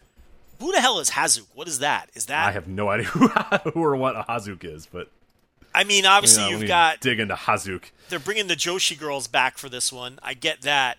Um, maybe that's what who Hazuk is. I've never heard of Hazuk. I do not follow uh, Stardom at all. Um, but uh, but this is an eight man tag or an eight woman tag. Uh, Sumi Sakai, I'm shocked that she was champion to begin with, and I'm shocked that she's still champion. You saw her survive the Jenny Rose challenge live in Chicago, correct? Yes, it might be Hazuki. I might have done a uh, a, a bad copy and paste here because that's what uh, that's what she is in Stardom. It's Okay. Hazuki. Because I didn't think So, not was much of a Japanese name, so I didn't know what the hell no, on. no, that's a weird name. So that might have been my error, or I don't know. But it, it, it's very possible as well that Ring of Honor had an error on their website too. But it may have been a copy and paste error. So anyway, Is the ju- does the old judge Jeff Jones still do that, or is he gone? I think he's gone. I don't he? know. I have no idea. What a prick! That guy was a prick. shithead, absolute shithead. Um, so anyway, uh, best you could hope for here is a challenger emerges. I, I am shocked that Sumi Sakai is still champion. I can't believe it. Um, but we'll see if a challenger emerges out of that eight woman tag, uh, loaded up with stardom talent. That could be a lot of fun. If you know, I don't. no, that's a lot of talent on that match. I don't even think it needs a lot of time. It's an eight. It's an eight woman No, no. tag. Just go nuts. Just fucking do flippy shit and make it a high spot heavy match and and and and just you know uh, I don't think it needs to go 20 minutes. That could be an eight minute match and still be a lot of fun. Uh, but I think the key is to have a challenger emerge. We got Kushida versus Jay Lethal in the television build. Jay Lethal is building this as a battle to determine the best in the world. Rich, do you feel that these two men are the two best wrestlers? I like both of these guys, but I think Jay Lethal's laying it on a little thick. Reel it in there. Reel it in there, Lethal. Take a step back, buddy. The- that's uh, that's a little much. The, that's a little. the show is called Best in the World. Lethal's gimmick is he's the best wrestler in the world, so I kind of get it, but it kind of comes off a little weird when nobody watching thinks that this is genuinely a match to determine the best wrestler in the world. As much as I, yeah, I mean, I guess you like the confidence. You, you know, you want your guy to you know think he's the best in the world, but yeah, it's a little it's a little. the yeah, nose. pump the brakes a little. Yeah, uh, Bully Ray against Flip Gordon. Oh, Hey, listen, Bully Ray still here. listen, you were there, Bully Ray. Oh, it was so bad. Oh my god, did you watch that segment? I did. You watched Bull- the segment, of course. Bully Oh Ray, God. Bully Ray respects Montana, so that was the basis of this one. His family had a farm there, and then his mom died or something. I'm like, what are you? It was going. It just never ended. What are you talking about? Shut up. Go away. Retire again, please. Dear now God. in all now in all seriousness, we're talking about a company now where booking decisions actually matter. Flip Gordon needs to win, right? yes, he. Jesus, if he does not win, good lord. I mean, he has to win. But is Bully just going to Yeah, take yeah. take turns jobbing to all these guys? I mean, what? Then what? I, I'm not certain that he does. No, I. If he wins any of them, I, I feel like this is one that he probably does win. You know, Flip has to win, I know he does, but no matter what you think of Flip. I, you know, it's a homegrown guy that they're pushing, and that they need to push because they don't have many homegrown guys. He's got to win the match. This is like he needs to. He he should beat Bully Ray in like two minutes. You know what I mean? Like just absolutely fucking do away with Well, him like right away. I, I Send him out that's to not pasture. that's not happening. No, but, send send him out to fucking pasture. I'm done with it. I'm done with the Bully Ray thing. Yeah, I mean, Bully's role here, especially with the story they're telling, should be to job to all these guys. So uh, hopefully, Flip Right. wins. Um, TV title. This is a street fight. Now, this threw me a curveball because I thought for sure we were going to get a Silas Young, Austin Aries, Beer City Bruiser, Kenny King like four way match based on all the shit that they shot in Chicago. But then Punishment Martinez goes and wins the title in Texas last weekend. Um, that's the show I didn't watch. I watched the San Antonio show. Um, I did not see the Dallas show, so I did not see the Punishment Martinez Silas Young match. But hey, he's your TV he's your TV champion now. He's already been feuding with Adam Page. So now instead of that clusterfuck that that was probably not going to be good, I think we win here as fans. We get Punishment Martinez defending against Hangman, which I think can be a better match than whatever four-way bullshit they were setting up with the other guys. Do you agree or disagree? Yeah, and these two that? have had good matches. Yeah, yeah, no, I'm with you. Yeah, I, I'm always, I will always take the singles match over any four way convoluted thing Yeah. or whatnot. And and these guys have had decent matches in the past too, so I'm, I'm looking forward to it a little bit. The- These guys, yeah, Punishment, I think is a guy that I'm, I'm, I'm pretty high on right now, and and Page is a guy I'm kind of growing uh, to like a little bit more. So yeah, I like this. I think it's way better than any four man convoluted, you know, multi man match. So yeah, I'm, I'm thumbs up for sure on that. And before you get on me, I understand Flip is not didn't come from the ROH dojo, but in all intent and purpose, he's would you consider him Right, he's he's the- their guy. Yeah, by their is- when you think of Flip Gordon, you think Ring of Honor. You don't think you know Northeast Indies or you, you think Right. Ring of Honor, right? And now. same with Punishment. Again, he came from Monster Factory. I get it, but for, for Ring of Honor's purposes, this is as close to another homegrown guy as they have. Yeah, give give him something. Just let him have something. All right. The dojo is Brutal Bob is not churning him out, so let him have something. All right. Come on. But I let mean, him have flip and, and punishment. Nobody heard of Flip Gordon or Punishment Martinez until they came to Ring of Honor anyway. And it's like, um, Right. it- it- so I think Martinez needs to win this. He just won the title. He shouldn't lose it this quickly. If he does lose the Hangman, I do think it needs to be a feud where they change the title back and forth a few times. But Martinez has to come out on top. I don't trust that Adam Page is going to be around long term. He's mixed up with the fucking Bullet Club and the Elite and New Japan. Punishment's your guy.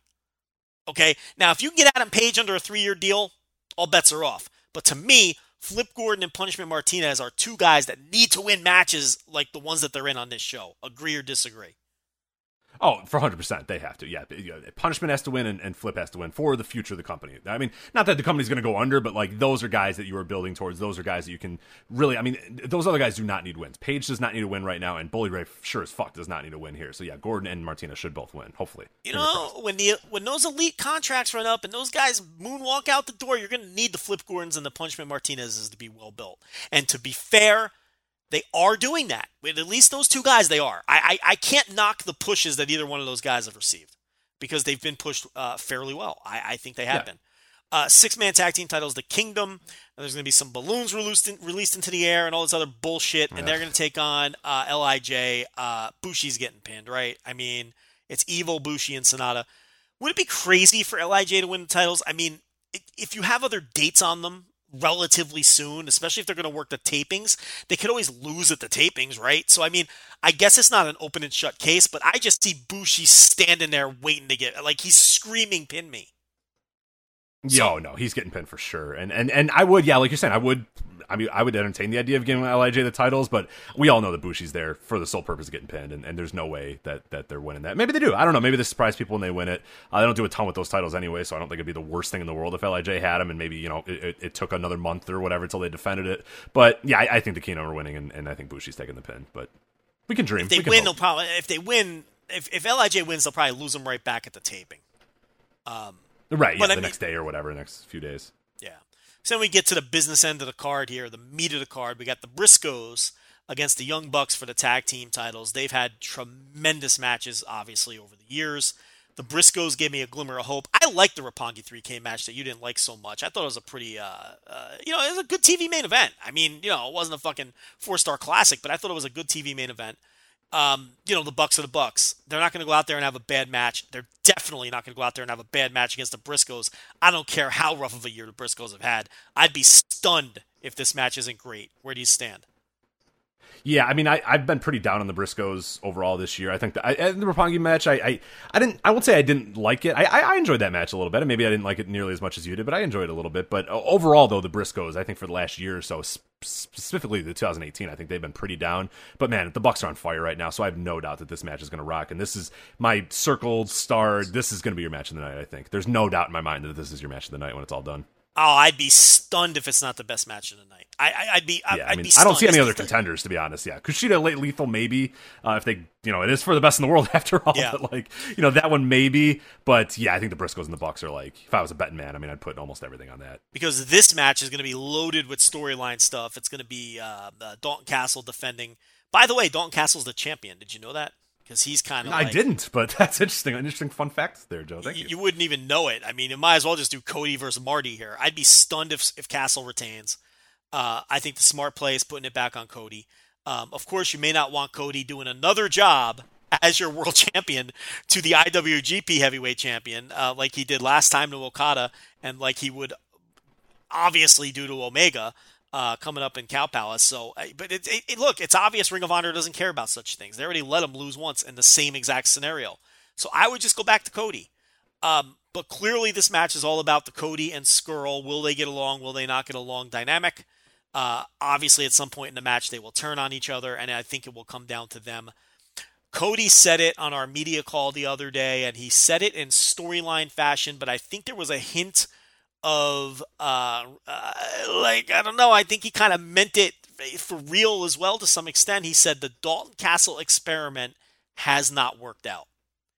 He said that in character, but in reality, that's the truth. It hasn't worked out. hmm It was the right move to go to Castle. He was their hottest previous quote unquote, again, not technically homegrown, but homegrown guy, guy that they built up themselves, like they're doing with Gordon and Martinez now. But it just hasn't worked out. He's been completely overshadowed by the Bullet Club stuff. So fuck it. Just put the fucking title back on the Bullet Club and and you know let Castle recharge his batteries and maybe you could try again later with him. Yeah, I mean, I think it's a mortal lock that, that Castle's not involved. I mean, Castle's not retaining. I think that that is a mortal lock. It's between Cody and Scurll. I, I initially, a few weeks ago, was all on the Cody bandwagon. I still think that he's probably going to win, but I think there's an outside chance that Scurll could possibly win. But I think if you look at what's coming up in the summer and you look at the matches that are coming up, I think the best, the ideal the, the easy play here is to have Cody win. Uh, Cody is your champion. Cody's the ROH champion. Going into All In, going into Cow Palace, going into these. I mean, that's that's a big guy that you want to have the title on. And like I said, he's the hottest guy in the company. You could justify the Marty Scurll thing because I think that would be fun. But I think if, if if the smart play to me for the most publicity, the most eyes on your belt, the most you know prestige to your belt is Cody. You know wins it and Cody has it. You know throughout the summer and, and, and into the fall uh, as well. I think is, is, is going to be the best bet there. So I think that that Cody's the heavy favorite. I think Scurll's somewhat of a favorite, and I'd put Dalton Castle to zero. I have no chance in hell that Dalton Castle retains this title.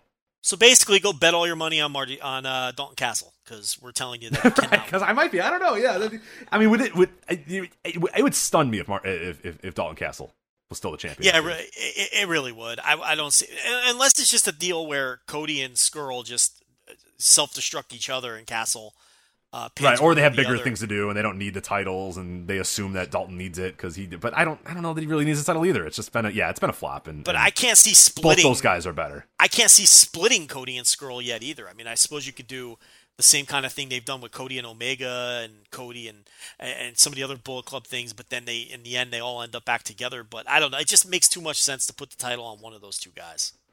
So For that's sure. ROH Best in the World. That's coming up. Uh, you know, in uh, about a week and a half. So, and I'm sure we'll.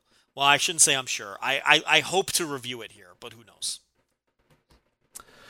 All right, Joe, that is it for this week's show. We covered a lot of topics here and did it in a uh, pretty succinct amount of time, so go us. Anyway, uh, voicewrestling.com slash forums, voicewrestling.com, at Voices Wrestling on Twitter. Also make sure, uh, whatever podcast app you use, make sure you're subscribed to not only the Voice Wrestling flagship, but the rest of our great podcasts on the Voice Wrestling uh, podcast network. Make sure you give us reviews as well, ratings, reviews, all that good stuff. Uh, if you shop on Amazon, voicewrestling.com slash Amazon, it helps us out tremendously. And of course, if you want more uh, bonus Joe and Rich, including Joe's TV reviews, uh, so hopefully some upcoming uh, Joe and Rich recommend matches to each other, some other good stuff uh, throughout the month. Uh, Patreon.com slash Voices Wrestling or uh, voicesofwrestling.com slash Patreon. That's our subscriber tier. We got $2 tier, a $5 tier. Gets you great stuff for both. Uh, TV reviews, the overrun, all the other stuff we do, Q and A's, interviews, all the other good stuff is going to be on that patreon.com slash voices wrestling, also voiceswrestling.com slash patreon. Anyway, for Joe Lanza, I'm Rich Kraetsch, and we'll see you next time on the Voice Wrestling flagship podcast. Take care. In a world of 1 million wrestling podcasts, there is a new shining star with great interviews, analysis, music, and, and me, Matt Coon, on total engagement. Go to any podcast platform to listen today.